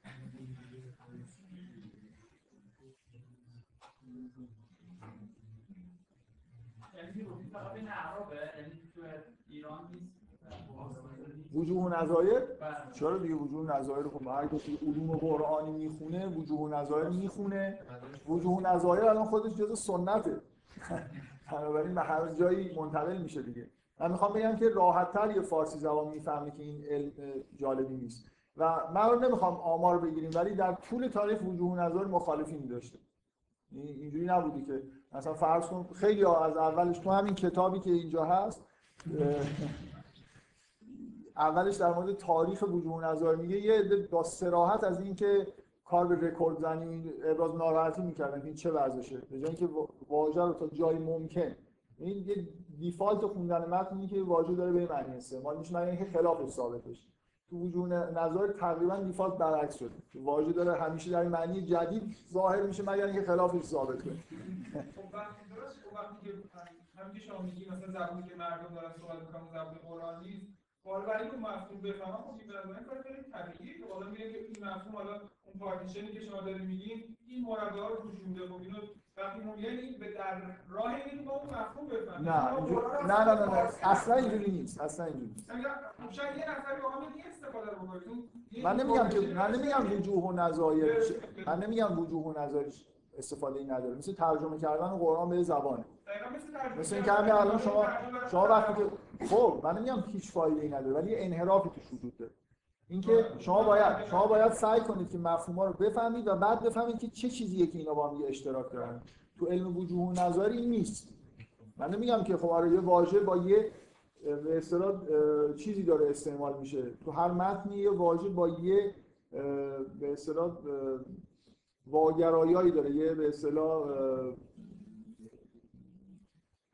حالا مثلا یه پراکندگی توی معنی و اینجوری هیچ وقت یه واژه به یه چیز خاص اشاره نمی‌کنه. همیشه به شما اینا رو در جاهای مختلف معنی‌های نزدیکیشو بفهمید لازم ایده میده که الان مفهوم اصلی چی میده آره آره ولی نکته اینه که تو وجوه نظایر این ایده وجود نداره ایده شما. و برعکس تمایل به اینه که بگن که این واژه در معنی بسیار متنوع داره استفاده میشه و اینکه اون هسته مرکزیش رو نمی‌خوان کشف کنن این خیلی فرق می‌کنه. اینکه من برم واژه رو تو همه آیات نگاه کنم و ببینم چه چیزیه که همه اینا رو کرده هدایت. چه چیز مشترکی وجود داره. وجوه و نظایر دیدگاهش اینجوریه که فقط اینا رو در واقع روی همون مثل ترجمه کردن رو پارتیشن های سعی کنه هی مثلا چیز کنه. و بعد اینم همینجوری نگه داره. جنبندی نمی‌کنن که حالا پس از همه این استعمالا نتیجه می‌گیریم که هدایت یه چیز اینجوریه. مثلا یه یه جوری سعی کنن که مفهومش رو برسونن. واقعا این کارو نمی‌کنن. نکته اینه که تو اصلی این نه اینجوری اینجوری نیست. اینجوری نبوده. شما دارید یه جوری مثلا میگی که انگار مثلا واقعا اینجوری نبوده. یعنی این تشتت حتی من می‌خوام بگم که بعضیا از این علمای وجوه و نظایر از وجوه اعجاز قرآن میگن اینکه کلمات رو در صد معنی به کار چه به اعجاز داره. از علم خودشون دارن دفاع می‌کنن مثلا. حال اون چیزی که شما میگید واقعیت نداشته. توی این کلاس ادبیات که مثلا که معنی این کلمه اینجا این نه واقعا. آخه ببین شاعر ممکنه واقعا یه واژه رو شا... شا... شاعرها اصولا خیلی تابع سنت شعری خودشون بودن. بنابراین ممکنه مثلا یه واژه چند تا اولا اصولا اینجوری نیست که یه واژه همیشه یه معنی داشته باشه.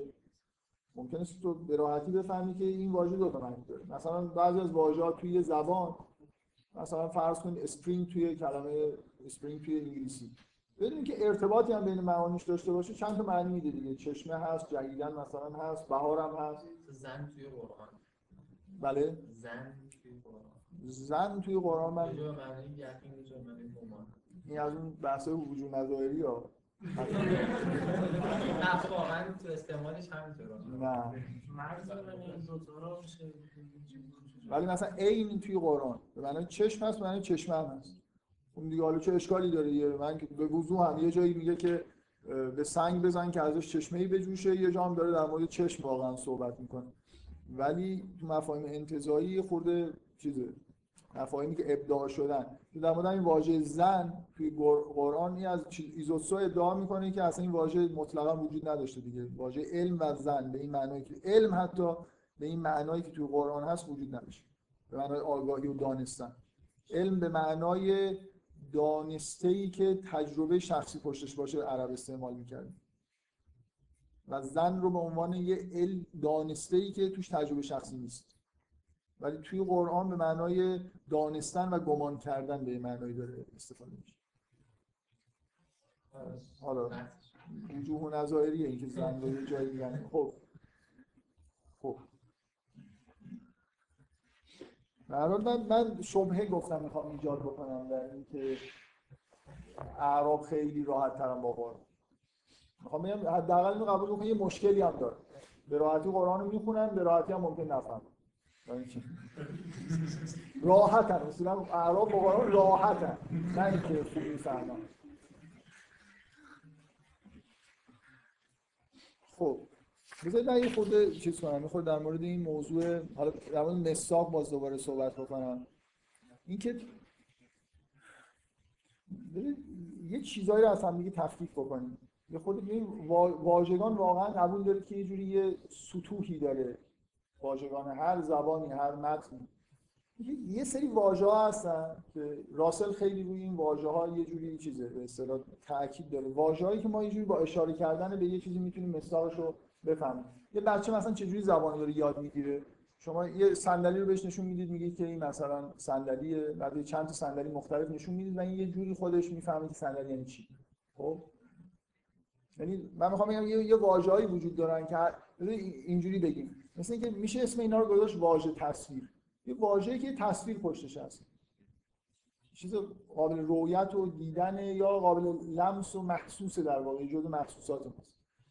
واقعا قبول بکنید که میشه بین این واژه تصویرها با مثلا واژه های انتزاعی تر یه چیزی گذاشت فرقی گذاشت. ها آره دیگه یعنی مثلا ما از این واژه های خیلی base در واقع توی هر زبانی شروع می‌کنیم که اسم یه چیزایی رو داریم در واقع می‌ذاریم. بعد اینکه این پارتیشن مثلا یه مجموعه از این پارتیشن هایی کردیم و دوباره تبدیل به پارتیشن بزرگتر می‌کنیم. تا اینکه می‌رسیم به مفاهیم مثلا اخلاقی مفاهیم خیلی درونی تر مفاهیمی که اصلا در, در بیرون وجود ندارن در درون من هستن. اینا اینا مفاهیم انتزاعی تری هستن. طبعا فهمیدن اینا سخت‌تره بچ... مثلا هیچ بچه اولین واژه‌ای که یاد می‌گیره مثلا فرض کن واژه ایمان نیست یا تجرید نیست مثلا. واژه اولین به بچه بگی تجرید. داره هزار چیزم توضیح براش بدید مثلا. انواع چیزای مجرد رو بیارید هر روز نمی‌دونه باباش کدومه مثلا ماماش کدومه. از یادگیری هم بچه ها از چیزای از این واژه تصویرها در واقع شروع می‌کنن. چیزی که بشه بهش نشون داد. از محسوسات شروع می‌کنن. بعد کم کم اصلا ذهنشون قابلیت انتزاع پیدا می‌کنه. آره. همش حرف می‌زنن. این چیزه. این امیده. هر دفعه که میخندن بعد این یه گوشه یواش یواش صداش آره این جلسه اینجوریه. اینه. تاثیر امید موجود جدید جلسه امیده دیگه. تاثیر نه اون چیزا رو تاثیر می‌کنی. شما داره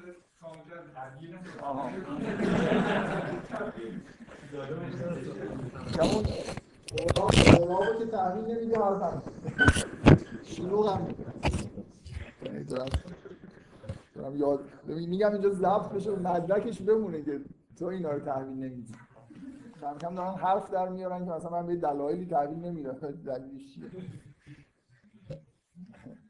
خب ببین اینکه یه- لولایی وجود داره. از مصداق نگاه کنید. یه واژه‌ای هستن که حالا خورده دارم مصداقی صحبت می‌کنم دیگه که ربط بین واژه با جهان خارج. دیگه حالا اون رابطه های درونی واژه رو بذاریم کنار اون استراکچر کلی واژگان رو.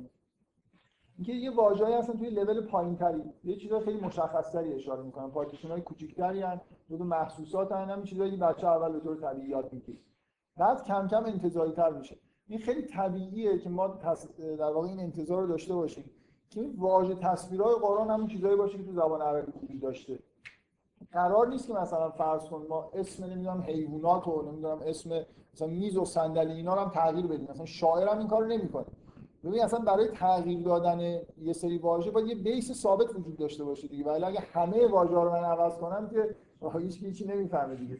مثلا یه جوری باید بدیم یه کامپیوتر یا آدم سرچ کنه مثلا حالتهای مختلف همه رو امتحان کنه تا شاید بتونه مثلا جمله معنیدار بسازه. یعنی که شما هر چقدر واژه‌ها تو قرآن نزدیکتر به اینن که به محسوسات اشاره می‌کنن خیلی طبیعیه که سراغ این برید که این واژه ها در واقع همون چیزایی که قبلا بودن همون معنیایی رو همون تصویری در واقع تو ذهن آدما داره ایجاد میشه که برای یه عرب تو زبان عرفیش ایجاد می‌شد. و هر چی که این واژه از این لول دور میشن درونی‌تر میشن و انتزاعی‌تر میشن باید انتظار کمتری داشته باشید که این واژه قبلا وجود داشته باشن. این پارتیشن ها کاملا همشون نوعن یه جوری مفاهیم اخلاقی که در واقع تو قرآن هست مفاهیم دینی اینا چون ارتباط جهان بینی داره اصلا نمی‌تونستن وجود داشته باشه. آره من می‌خوام چیز کنم در واقع یه خود جدا کنیم. این قسمت اینایی که تصویر همراهشون هست رو یه خود بذاریم کنار. اونایی که تصویر ندارن انتزاعی ترن و درونی ترن به چیزای معنوی دارن اشاره می‌کنن بذاریم یه طرف. یه مشخصه خیلی ساده توی قرآن که بگم همه اینو می‌دونن اینه که توی سوره های در واقع مکی اینجور واژه ها بیشتر. سوره های مکی خیلی این است... دلیل خیلی واضحی دیگه برای اینکه شما نمی‌تونید اولین بار مثلا اولین آیه واژه اسلام رو به کار ببرید. خب؟ اسلام مفهوم خیلی پیچیده انتزاعیه و حتی اسلام یه واژه‌ایه که یکی از این مستشرقین اگه اشتباه نکنم گلدسیه مثلا یه مقاله‌ای در موردش داره که اصلا می‌خواد نشون بده که اصلا تو مکه یکی از معدود واژه‌هایی که در موردش ادعا شده اصلا تو مکه نیست. اولین بار توی یه سوره مدنی این واژه اسلام ظاهر میشه. مثل اینکه از همه پیچیده یه جوری اصلا دیرتر این واژه ساخته شده. روی بیس مثلا توی آیات مثلا مکی پر از توصیف های بهشت و جهنمه و واژه ها دارن تصویر ایجاد می‌کنن. مثلا یه چیزی داره تصویر میشه دیگه مگه غیر از اینه؟ در مورد بهشت و جهنم توی توصیف بهشت و جهنم چیز مفهوم انتزاعی نمی‌بینید تصاویری داره ساخته میشه با استفاده از واژه خیلی جای قرآن دقت بکنید این سبک در واقع وجود داره. این چیزیه که یه نویسنده خیلی معروفی که خیلی مورد علاقه منم هست. اسم سید قطب. نباید بهش علاقه داشته باشم ولی دارم. یه کتاب خیلی معروفی داره به اسم تصویر فنی در قرآن. این یکی از رهبرهای اخوان المسلمین مصر. ولی واقعا به نظرم کتابی که در مورد قرآن نوشته خیلی خیلی خوبن یه تفسیر فی ظلال القرآن داره. یه دونه کتاب خیلی خوب تصویر فنی در قرآن داره که دو بار ترجمه شده به زبان فارسی. که هر دوتاش هم طبعا نایابه ولی اگر یه بار یه جایی دیدید اونی که اسمش از نمایش هنری در قرآن از همین اسمش معلومه که ترجمه بهتر اونی که اسمش از تصویر فنی در قرآن. خلاصه کتاب بسیار جالبیه و موضوع کتاب تقریبا همینه. اینکه داره نشون میده که قرآن خیلی تصویر سازی می‌کنه. خیلی جا. نه فقط تو توصیف بهش و جهنم و تو تمثیل هاش خیلی جا. شما مثلا فرض کنید داستان های قرآن نگاه کنید. داستان های قرآن تقریبا فاقد اون پاراگراف های به اصطلاح بادی هستن. یعنی مثلا اینجوری نیست داستان قرآن که بگه خب مثلا یوسف با خودش فکر کرد که این کار رو بکند یا نکند بعد مثلا فلانی. همش یه, یه تصویر مثل اینکه یه شرح صحنه میاد یه تصویر ساخته میشه که یوسف داره میره یوسف داره میاد یا نمی‌دونم اینا اومدن این به این مثلا این چیزی گفت و دیالوگ چیزهایی که گفته شد. تمام قرآن رو نگاه کنید داستان شدم یک کلمه اینجوری نیست که یه چیزی درونی یه نفر اومده باشه یا مخصوصا اینکه بله؟ یه جا هست که چی؟ خب. که در دلش شد. و آها آره. آره اینکه اصولا ولی چیزه؟ آره اینکه اینکه ازشون ترسید اینکه داره چیزی از یعنی آدم توی متن بگه که میگه که وقتی که مثلا- برطرف شد و بشارت به سوی اومد مثلا شروع کرد راجع به قوم لوط با این ببین من می‌خوام بگم تو می‌تونی توی فی... فیلم نامه اصولا فرقش با داستان اینه که اینجوری نوشته میشه. چون قرار تصویر کشیده بشه دیالوگ داره و شرح به راحتی تو فیلم نامه این جمله رو می‌بینی که یه نفر ترسید که ترس درش در واقع ظاهر شد دیگه. یعنی این- اینجوری نیست که یه چیزی با خودش گفت و نمی‌دونم یه چیزی خیلی درونی و اینا نیست. اینکه نمی‌دونم به نظر من اصولا حالا حداقل همین که ایشون داره ادعا می‌کنه یه جا اینجوری هست. خب خودش اثبات حرفی که من دارم می‌زنم دیگه همه جا همه جا اینطور اینطوریه که یه چیز محسوسی رو داره میگه شرح میده و بعد مثلا هیچ وقت تو توی داستان یوسف یوسف چرا این کارو می‌کنه؟ چرا خودش معرفی نمی‌کنه؟ اصلا اینا نیست. فقط کارهایی که یوسف می‌کنه و حرفایی که می‌زنه برادرش می‌زنه اینا همه داستان قرآن اینجوریه. به شدت تصویری روایت میشن تمثیلای قرآن اصولا از تصویر خیلی زیاد تو قرآن استفاده میشه. و این کتاب به نظر من کتاب خیلی خیلی معتبر و درست. یعنی خیلی خوب به نظر من نشون داده که چقدر این تصاویر تو قرآن اهمیت دارن نقش دارن و چقدر زیادن. حتی جاهایی که مفاهیم انتزاعی مطرحه تصویر سازی میشه. این اینو به عنوان یه سبک خاص بیان قرآن سید قطب تاکید داره به نظر من کاملا اینجوری هست. یعنی هر کسی قرآنی خودی هم اینجا الان برید یه جاشو باز کنید نگاه کنید. یه عالمه از این تصویر سازی ها می‌بینید مثل اینکه یه تابلو داره مثلا طراحی میشه. اینجوری نیست که وا... همش واژه های انتزاعی باشه. خیلی جا از این واژه تصویرها داره استفاده میشه. و اینا در واقع اون واژه‌ای هستن که شما اگه بخواید معنیشون رو بفهمید باید رجوع بکنید به زبان عربی. برای اینکه قرار شما تصویر رو بفهمید. تصویر هم اینجوری زبان بین المللی داره. من می‌خوام اینو برگردونم این مسئله تصویری این تصاویر در واقع یه جوری ارتباط پیدا می‌کنن با همون چیزهایی که توی در واقع بحث جهان فطرت من جلسه قبل گفتم. یعنی تصویر سازی یه جوری اون زبان مشترک همه آدم است. ما هممون ناخودآگاهمون تصویر سازی می‌کنه. ما دنیا رو در واقع با تصاویر می‌بینیم. بنابراین یه جوری انگار فرار کردن از قید زبان. شما هر چقدر تصویری تر صحبت بکنید بیشتر دارید مشترک برای همه آدما صحبت می‌کنید. این چارلی چاپلین به همین دلیل مخالف سینمای ناطق بود. این سالها گذشت تا فیلم ناطق ساخت. یعنی اینکه می‌گفت که سینمای صامت بین المللیه یعنی فقط داره با تصویر کار می‌کنه. ولی واقعا سینمای سینمای صامت بین المللی ولی سینمای ناطق بین المللی نیست. شما نمی‌تونید یه فیلم رو واقعا ترجمه بکنید به زبان دیگه و همون فیلم بمونه. مثل هر ترجمه دیگه ایراد پیدا می‌کنه. ولی یه جورایی به نظر میاد حداقل این وجه بین المللی بودن سینمای صامت خیلی خیلی چیز بود. به اصطلاح نمود بیشتری داشت. مثل نقاشی مثل هر هنر تصویری دیگه. و این تصاویر در واقع جایی که تمثیل هست که قطعا خیلی جاهای دیگه هم به همون ترتیب یه جوری به اون زبان ناخودآگاه هم ربط پیدا می‌کنه. و من می‌خوام در واقع خود چیز کنم اح- جلسه قبل احساس کردم که یه ابهامی ایجاد شده که این جهان فطرت یعنی چی؟ زبان جهان فطرت.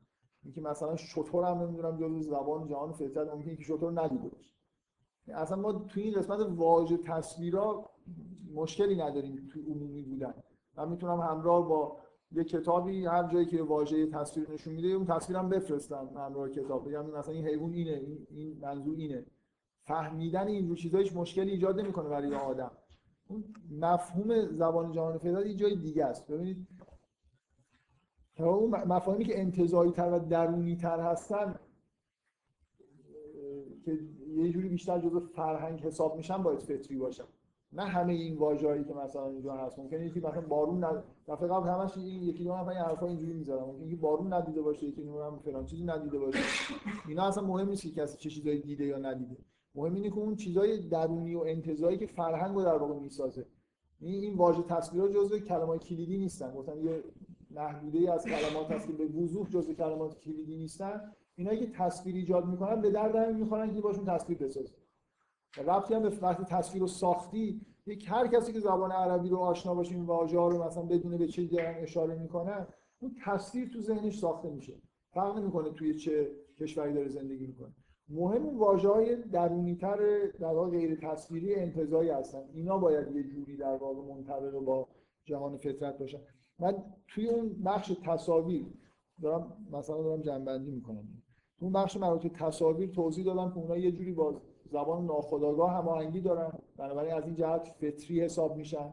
مثلا تصاویر بهشت و جهنم یه جوری مثل همون یه رویایی که شما دارید می‌بینید معنی هم حتی داره. یعنی می‌تونید تعویلش بکنید. تمثیلا رو برای فهمشون و اونجایی که انتزاعی هستن هم قبل دو جلسه قبلتر در واقع توضیح دادم که چجوری ما یه مفاهیم انتزاعی رو می‌فهمیم و چرا این ادعا وجود داره که این مفاهیم یه جوری مفاهیم فطری هست. مثلا ف... من در واقع توضیحی که دادم فکر کنم خیلی وقتم نباشه که زیاد بخوام تکرار بکنم اینه که ببینید مثلا یه مفاهیمی مثل اسلام. چجوری میشه کلمه اسلام توی قرآن فهمیدیم؟ به یه حالت درونی بشر یا ایمان. کی, کی می‌تونه ادعا بکنه که کلمه ایمان رو می‌فهمه reference ش چی؟ غیر از اینکه بگه که من ایمان رو فهمیدم ایمان آوردم و در درون خودم اینو دیدم و حالا می‌دونم reference ش چی. هدایت هم همینجور.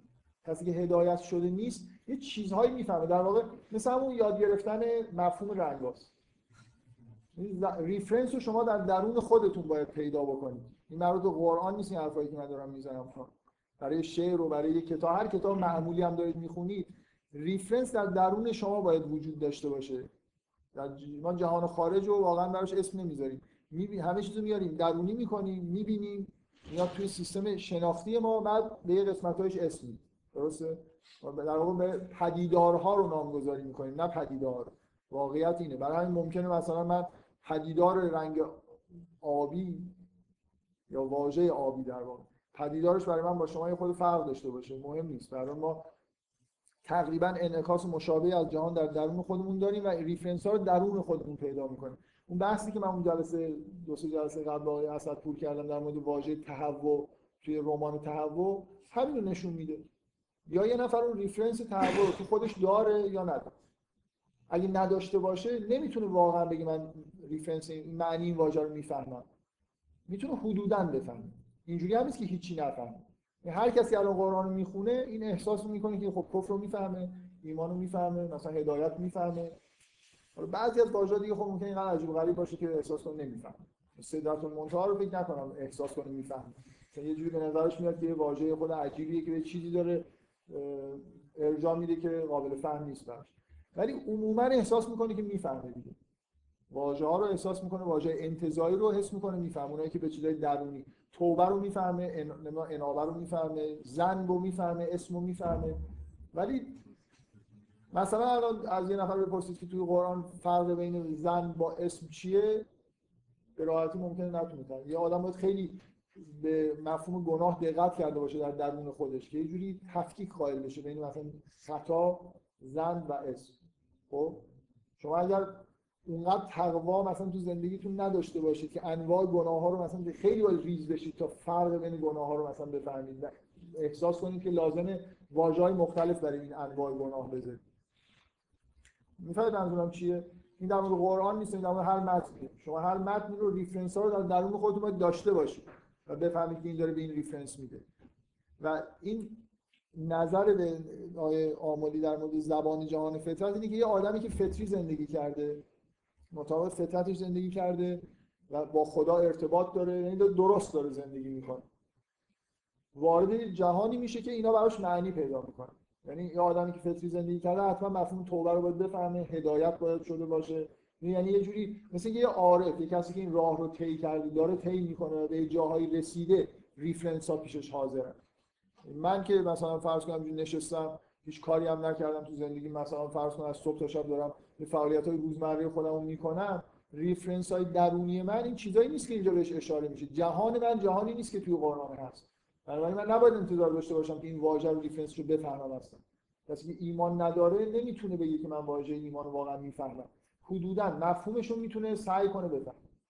ولی ریفرنسش رو درک نمی‌کنه. این چیزای درونی و انتزاعی یه مقدار زیادی در واقع بستگی به زندگی خودتون داره به اینکه درونتون در واقع چه اتفاقایی داره میفته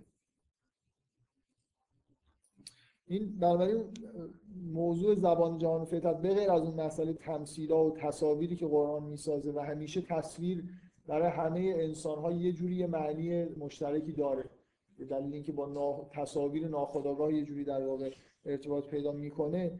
این واژه های از این نظر به اصطلاح حرف از فطری بودنشون میشه که یه که برای هر کسی قابل درک در واقع نیست به دلیل خیلی واضحی این که من قبلا هم اشاره کردم اینکه چرا یه آدمی که تقوا نداره یا مثلا ایمان نداره رو قرآن هدایت نمی‌کنه. حتی یا, آدمی که توی این فاز به اصطلاح ایمان آوردن و تقوا داشتن نیست زندگیش یه جور دیگه ایه اونایی که به اصطلاح قرآن اونایی که فاسقن و ظالم هستن نه تنها هدایت نمیشن گمراه هم میشن. برای اینکه اینا یه reference اینا یه دنیایی دارن و یه reference هایی درونشون هست. و طبعا این بشر هر وقتی که این واژه رو میشنوه به یکی از اون reference ها بندش می‌کنه. مثلا فکر می‌کنه اسلام مثلا ببینید چه جوری میشه که یه آدمی واژه اسلام رو توی قرآن به معنای همین چیزی بگیره که ما الان بهش میگیم اسلام. این انگار تو درون خودش وقتی اسلام نداره اسلام به معنی که تو قرآن هست نداره. اون حالت اسلام بهش دست نداره بنابراین این واژه رو می‌گیره به چیز چیز دیگه ای در واقع. اون چیزی که سنت بهش میگه رفت میده. و اصلا معنی آیه رو جو دیگه ای داره میفهم می‌خوام بگم حداقلش اینه که یه آدمی که توی فضای مذهبی زندگی نمی‌کنه از نظر ذهنی. زندگی مذهبی نداره ریفرنساش ریفرنسایی نیستن که بتونه نمی‌تونه برای این واژه reference های حتی نزدیک پیدا بکنه. مثل اینکه برای خودش یه reference هایی داره یه پارتیشن های اینجا رو از اونجا یه واژه میاد فکر می‌کنه این لابد یعنی این دیگه. اینجوری می‌فهمه. وقتی که دنیاش خیلی فرق داره با دنیای قرآن نه تنها هدایت نمیشه گمراه میشه. برای اینکه گزاره‌های غلط وارد ذهنش داره میشه. فهم منظورم چیه؟ مثل اینکه غلط داره ترجمه می‌کنه و خونسا نیست. قرآنی همچین آدمی رو گمراه می‌کنه. مثلا به این نتیجه می‌رسه که باید به هر کسی که به پیغمبر اعتقاد نداره رو بکشه. مثلا از قرآن ممکن این نتیجه تو ذهنش اومده باشه برای اینکه اسلام و کفر و اینا رو به معنای سنتی گرفته و بعد رفته اینجا مثلا نوشته که اینجوریه. بعدم نتیجه گرفته آره مثلا کسی که اینطوری باید مثلا کش.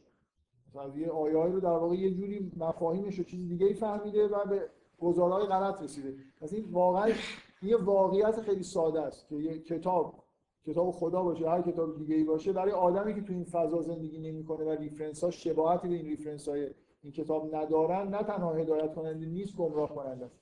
مگر اینکه آدم خیلی دقیق و مثلا چیزی باشه. یعنی حداقل اگه الان جهانش جهان مذهبی نیست خیلی دقت بکنه واقعا مثلا تقوا حداقل در حد فهمیدن مفاهیم داشته باشه.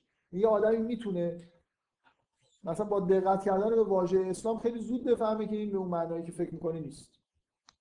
می‌فهمید منظورم چیه؟ یعنی با با تقوا داشتن به معنای این که من به راحتی مثلا چیز نکنم نتیجه گیری نکنم. تقوا علمی حداقل داشته باشم. تو سطح مفاهیم مثل کور میشه یه چیزایی فهم یه آدمی که اصلا هیچی نمی‌بینم چون می‌دونه نمی‌بینه میره می‌تونه رنگا رو یه جوری مفهومشون رو بفهم و اگه یه روزی چشمشو باز کنه بعد می‌فهمه که آبی این بود سفید این بود قرمز این بود. قبل از اینکه من reference داشته باشم می‌تونم در حد مفاهیم چیزایی رو بفهمم. زبان خوبیش همینه دیگه. همین دو تا لول داشتن یعنی مفهوم داشتن و مصداق داشتن. من جایی که مصداق نمی‌شناسم هم می‌تونم یه جوری به مصداق نزدیک بشم. با دقت کردن به اون چیزای زبان. در واقع اینجوری نیست که من بلافاصله اگه همین درک رو داشته باشم که این واژه های قرآن چیزایی نیستن که الان پیش من reference ش حاضر باشه یه خورده احتیاط بکنم. این تقوا رو جاش بذاریم project کنیم تو زبان خودمون توی این از وجوه نظایر استفاده کنیم. مثل احتیاط کردم به راحتی همینجوری گول نخورم بگم آره من همین واژه رو می‌فهمم و اینا معنیش اینو مثلا شروع کنم به عملی انجام دادن بر اساس یه چیزی که معنیش چیز دیگه است. حداقل تو سطح مفاهیم مثل ایزوتسو. شما فرض کنید ایزوتسو اصلا هیچی درک نمی‌کنه از reference های قرآن. ولی این کتاباش همش بحث مفهومی و خیلی هم خوب داره می‌فهمه. که اسلام مثلا اون نیست اینه. برای خاطر اینکه میاد آیه رو ردیف می‌کنه جایی که اسلام داره توش استفاده میشه و می‌فهمه که اینجا نمی‌تونه به معنای اسم دین استفاده بشه. داره به معنای چیزی مثل ایمان استفاده میشه. بعدم خب مثلا نگاه می‌کنه متضاداش چی هستن مترادفاش چی هستن تو چه آیه‌ای به کار رفته و کم و بیش یه با یه حاله ای از چیز یه حاله ای از مثلا ابهام مفهوم اسلام رو داره می‌فهمه بدون اینکه reference ش پیشش حاضر باشه. لزوم نداره reference ش رو درک بکنه. ولی اینجوری هم نیست که کاملا اشتباه بفهم دقت می‌کنه گزاره های اشتباه درک بکنه. لاقل یه چیزایی رو می‌فهمه که ریفرنساش در اختیارش نیست. سعی می‌کنه که مفاهیم رو بهتر بفهمه. بذار من به عنوان مثال همین بحثی که با اسد بود در مورد مفهوم واژه تهوع تو اون رمان داشتن. چون ببین اینجوری نیست که مثلا شما اگه از اول می‌دونستی که این واژه احتمال بهت می‌گفتم که این واژه معنی بسیار خاصی داره سعی کن معنی این واژه رو کشف کن این به چی میگه تهوع؟ خب؟ یا بهت مثلا راهنمایی می‌کنن که این حالت درونی حداقل میفهم همین دیفالتی داشته باشی که بخوای معنی واژه رو کشف بکنی همون اتفاقی میفته که بین من تو اون جلسه افتاد دیگه. تو میگی که این مع... به نظرت میاد که این معنیش اینه. بعد من میگم اگر اینه پس چرا اونجا اینجوری نوشته؟ یعنی برای سوال پیش میاد. یعنی مثلا یه نفر که می‌خواد واقعا معنی اسلام بفهمه و فکر می‌کنه اسلام اسم یه دینه و من ازش می‌تونم سوال کنم که تو فکر می‌کنه اسلام اسم یه دینیه؟ این چیه که مثلا میگه که ابراهیم نام شما رو مسلم گذاشت؟ یا نمی‌دونم به خود ابراهیم میگه مسلم و به آدمایی که اهل کتاب هستن هم ممکنه واژه مسلم استعمال بشه. من می‌تونم سوال براش ایجاد بکنم. اگه واژه تو فکر می‌کنی مفهوم واژه اینه پس این آیه رو چجوری تعبیر می‌کنی؟ دقت بفهم اینجا قرار که اون راهنمایی که مثلا شما مثلا نه من فقط من یه کنجکاوت می‌کردم که اصلا برو این کتاب بخون. الان همین آدمایی که اینجا نشستن اگه حالا خب یه بحث شنیدن یا نشنیدن اونایی که نشنیدن برن کتاب بخونن و سعی کنن بفهمن که تحول تو این کتاب به چه م... به چه در ریفرنس میده. اگه این سوال تو ذهنشون باشه به این راحتی یعنی همه جاهایی که این مفهوم توش هست رو جمع می‌کنن دقت می‌کنن با حال و هوای کل داستان میسنجن و سعی می‌کنن بفهمن که مثلا اون تئوری که تو داری که تحول یعنی این به دلیل فلان قسمت مثلا اون چه به درخت داره چه به سنگ کم کم اینجوری می‌فهمن که اون چیزی که نمی‌فهمن حدودا چیه. حتی اگه لیسانس پیششون حاضر نباشه نه خب این بس برای آخر سر این نمیشه اون راهنمایی الان مثلا شما بودید توی فهمیدن قرآن فطرت دیگه. خود طرف نه نه نه من نمی‌خوام بگم. همین همین. من این راهنمایی رو در مورد خوندن قرآن و همتون به طور کلی دارم می‌کنم که فکر نکنید دیفرنس واژه های درونی و انتزاعی قرآن رو می‌فهمید. همین. یعنی شما فکر نکنید که مثلا کلمه اسلام تو قرآن می‌فهمید. اگه می‌خواید بفهمید حداقل یه خورده احتیاط داشته باشید. برید همه جا ببینید وقتی فکر می‌کنید که کلمه سو یا کلمه زن به این معنی است که شما ریفرنسش رو درک کردید واقعا می‌خوره به بقیه جای استعمال مثلا قرآن یا نه. من می‌خوام بگم یعنی فقط این باید این دیفالت تو خوندن هر شعری هم باید باشه. با زبان با زبان شاعر که دارید آشنا میشید باید بدونید که الان شعرا یه عالم واژه رو تو معنی یه خورده انحراف پیدا کرده به معنی های خاصی دارن استعمال می‌کنن. بنابراین راحت همینجوری فکر نکنید خب شب دیگه مثلا شب یعنی شب. مثلا یه خود دقت بکنید همیشه این واژه شب با واژه های دیگه ای داره همراه میشه. یه جوری داره یه ها... معنی خود بزرگتری داره پیدا می‌کنه حالت های استعاری داره پیدا می‌کنه. و هر متنی یه خورده باید آدم توی اینکه ریفرنس ها رو فوری فکر کنه مثل زبان عرفی داره می‌فهمه متون ادبی شک بکنه. من می‌خوام بگم اینو حداقل در مورد قرآن باید این شک رو داشته باشه که مفاهیم درونی و انتزاعیش اصلا مفاهیم ساده ای نیستن که فکر کنید reference هاشو دارید وقتی من می‌دونم که reference هاشو ندارن یه خورده بیشتر به مفهوم دقت می‌کنم. سعی می‌کنم اون جاهایی که تو این متن ظاهر شده رو یه خورده بیشتر search کنم ببینم. مثل عین ببینید فهمیدن یه واژه توی قرآن عین مثل اینکه تئوری علمی دارید می‌دید و بعد با فکتا دارید میسنجید که فکت اینو نقض می‌کنه. یعنی من در مورد واژه اسلام یه چیزی می‌فهمم میرم همه واژه‌ای که توش اسلام اومده رو سورت می‌کنم نگاه می‌کنم می‌بینم خب با این یه دونه آیه نمی‌خوره. این مفهومی که من می‌فهمم. سعی می‌کنم مفهوم یه جوری تغییر بدم که معنیش به این آیه هم بخوره. دقت می‌کنید یعنی کلا کلیت یه واژه وجوه نظر به همین دلیل حالت جهل پیدا می‌کنه. برای اینکه به شما میگه این کارو نکنید.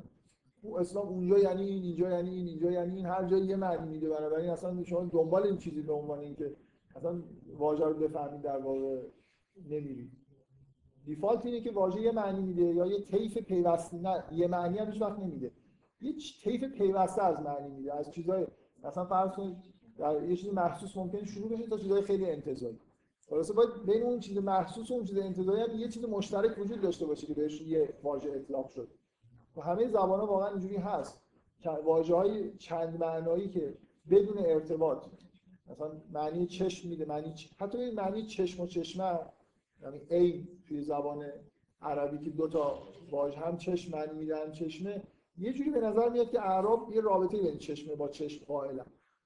مثلا از چشم هم اشک از چشم اشک میاد از اونم مثلا آب بیرون میاد. یه جوری یه چیز شباهتی داشته که اسم براش گذاشتن همیشه همیشه اینطوری نیست به دلیل اینکه گاهی اصلا مثال خیلی ساده. توی یه زبانی یه واژه ممکن از یونانی اومده تغییر شکل پیدا کرده. یه چیزی تبدیل شده چیزی از لاتین اومده هنوز زبان انگلیسی این واژه داره. ولی می‌خوام بگم که این حتی در مورد واژه‌ای مثل A ممکنه نشان دهنده این باشه که یه شباهتی می‌دیدن و این اسمو برای هر دوتاش اطلاق کردن. مثلا آره می‌دونم آره حواسم هست که توی فارسی هم این دو تا واژه چشم و چشمه یه جوری در واقع هم مربوطن این امروز می‌گفتم چرا؟ روز خاصی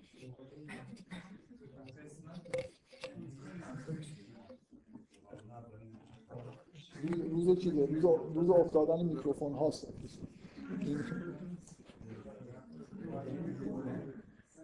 این وودی آلن یه جایی توی فیلمش این شوخی رو می‌کنه. یه نفر چند نفر پشت سر هم به دلایلی می‌رسن بهش کشیده می‌زنن.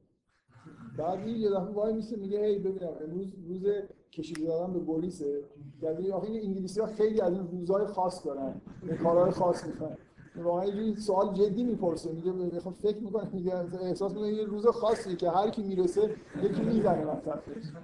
و امروز هم این مرتب تا یه بارم نمیافتاد امروز تا سه چهار بار افتاد. خب. من چقدر وقت دارم؟ من می‌خوام یه خود کاربرد عملی بگم دیگه. کاربرد می‌خوام حالا شما می‌خواید واقعا واژه‌های قرآن الان بفهمید واژه‌های خود پیچیده رو می‌خواید بفهمید ایزوتسوی عالم در مورد در سطح مفاهیم زحمت کشیده. آها من یه چیز خیلی خوب اینه که من متوجه شدم که این کتاب خدا و انسان در قرآن که سالها نایاب بود تجدید چاپ شد. و همون شرکت سامی انتشار. توی چیز میفروشن. توی بازارچه کتاب انتشارات مدرس. بعدش پرسیدم تعداد زیادم داری؟ مثلا یه عده‌ای بخوان تخفیف بدی گفت آره هر چقدر بخواید دارم 20 درصد تخفیف میدم. اگه تعداد زیاد آدم می‌خوام بخرم خب برید چیز کنید تخفیف حیفه. آره در کتاب خیلی خوبیه. اون کتاب مفاهیم اخلاقی دینی در قرآن هم همین وجود داره. یه عالمه روی مفاهیم کلیدی اخلاقی و دینی رسول زحمت کشیده و یه جوری در واقع در مورد مفاهیم بحث کرده. من می‌خوام یه خود عملی اگه بخوایم نگاه کنیم شما می‌خواید معنی یه واژه تصویر رو اگه بفهمید می‌کنم ما چه راههایی داریم که معنی واژه رو بفهمیم؟ یکی اینکه ببینیم تو زبان عربی چجوری استعمال میشه. قبل زمانی که قرآن داشت نازل می‌شد این واژه به چه معنی بود؟ خب یکی اینکه ریشه یابی بکنیم. ببینیم این ریشه این لغت به چی برمیگرده و معمولا لغت رو ریشش رو شناختن یه جوری به مفهوم واقعا فهمیدن مفهوم اون واژه کمک می‌کنه. و نکته مهمتر از همه اینه که ببینیم چجوری تو قرآن داره استعمال میشه این واژه. درست؟ این واژه نحوه استعمالش تو قرآن مخصوصا برای مفاهیم انتزاعی مهمتر از هر چیزی دیگه است. شما باید در واقع توی خود قرآن بفهمید واژه مثلا کف یعنی چی. نه از ریشش می‌تونید بفهمید نه از استعمال عرب می‌تونید بفهمید. حتی در مورد مفاهیم انتزاعی ارجاع دادن به زبان عرفی عرب گمراه کننده هم ممکنه باشه.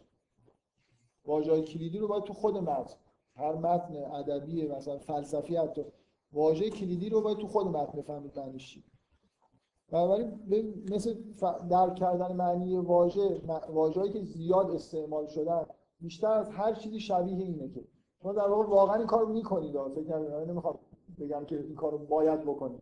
شما این کارو می‌کنید. یه واژه رو به چیزهایی که می‌فهمید reference می‌دید در درون خودتون. مثل اینکه یه تئوری درست می‌کنید.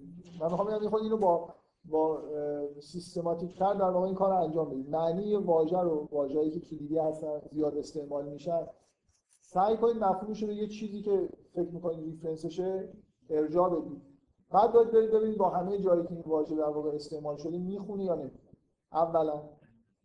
و ثانیا اینکه از نظر ریشه یابی و استعمال تو زبان عرب این مثلا فرض کن که من به این نتیجه رسیدم که مثلا مفهوم کلمه مثلا جاهلیت یا جهل تو قرآن به معنی زود تصمیم گرفتن نه به معنی ناداری خب؟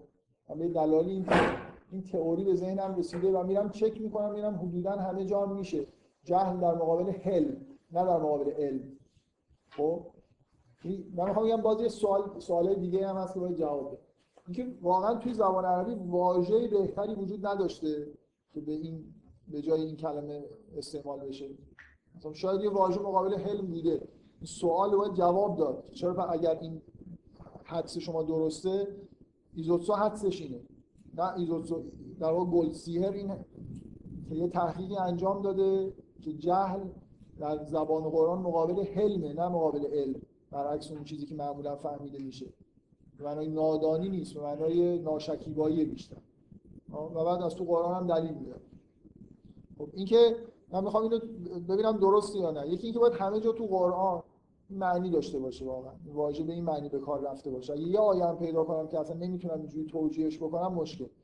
اگه با همه جای قرآن مثلا خون واقعا سوال دیگه اینه که آیا تو واژه عربی مقابل حل واژه‌ای وجود نداشته؟ من باید جواب داشته باشم که چرا این واژه انتخاب شده؟ اگه فکر می‌کنم که این واژه جهل به این معنی استفاده شده و خارج از زبان عرفی بوده چرا این واژه انتخاب شده؟ و ثانیا این که اگه مثلا با زبان عرفی سازگار نیست مخصوصا اگه سازگار نباشه اینکه ممکنه انتخاب واژه به دلیل ریشه واژه باشه. مثل اینکه یه واژه قبلا یه معنی داشته بعدا تو زبان عرفی خود تغییر کرده ولی بعدا دوباره برگشته مثلا تو قرآن به همون معنای اصیل خودش داره استفاده میشه. یعنی کلا ببین فهمیدن یه واژه واقعا کاری که ایزوتسو همه دارن می‌کنن اینایی که رو واژه شناسی قرآن یا هر متن دیگه ای کار می‌کنن اصولش در واقع اینه که شما سعی کنید که معنی واژه رو حدس بزنید. مثل دارید یه تئوری می‌دید بعد سعی کنید که نگاه کنید برعکس علم وجوه و نظایر. باید دنبال یه چیزی مشترک برای واژه باشه سعی کنید ببینید که همه جای معنی مشترک شما فکر می‌کنید وجود داره یا نداره. و بعدم اینکه تطبیق بدید اگه داره خارج از زبان عرفی استعمال میشه واژه نزدیکتر به این نباید وجود داشته باشه. یعنی مثلا فرض کنید هایدگر برای یه مفهومی تو فلسفه خودش داره کلمه دازاین رو استفاده می‌کنه. من مثلا یه دفعه رفتم متن هایدگر رو خوندم به نظر اومد دازاین مثلا اشاره به یه سیاره است. همه جا هم تطبیق کردم یه جوری فهمیدم که آره این مثلا این واژه معنیش می‌خوره. همه جای متن میشه گفت این معنیش فلان سیاره است. مثلا میگم.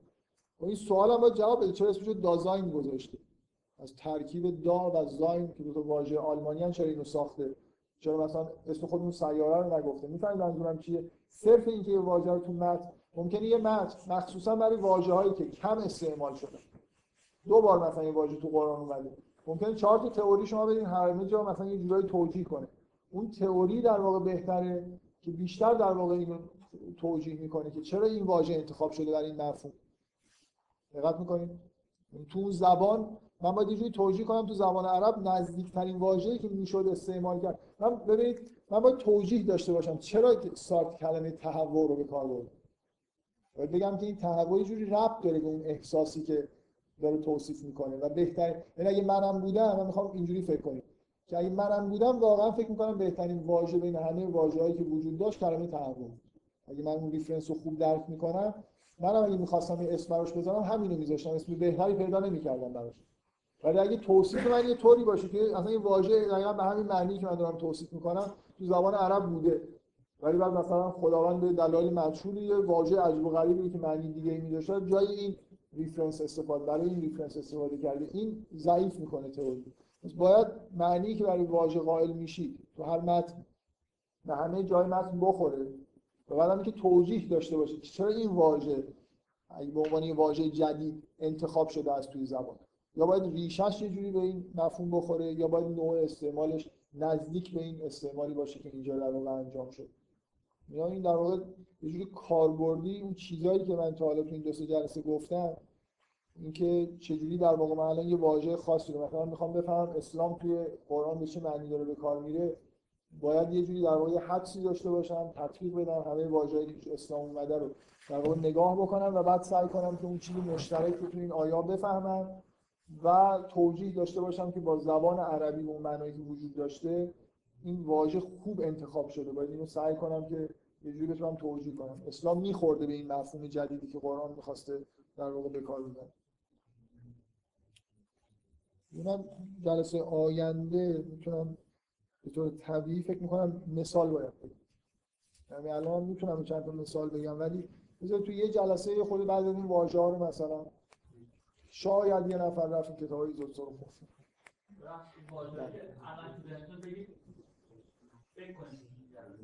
هر واژه‌ای می‌خواید روش فکر کنید من نمی‌دونم. واژه اسلام هست واژه نمی‌دونم مثلا. واژه معروف مثلا. معروف در مقابل منکر مثلا هست. الان الان امر به معروف نهی از منکر به معنای امر به واجب و نهی از حرام داره استفاده میشه. استفاده میشه. ولی معروف معنیش واجب نیست. مثلا می‌دونید کلمه واجب تو قرآن نداره. یه مفهوم مسلمان ها ساختن من یه, یه چیزایی بگم که یه خورده بذارید من یه یه شبهه یه شبهه بگم. ممکنه یه نفر بگه که خب این کتاب به چه درد می‌خوره؟ من باید ریفرنس هاشو داشته باشم پیش خودم.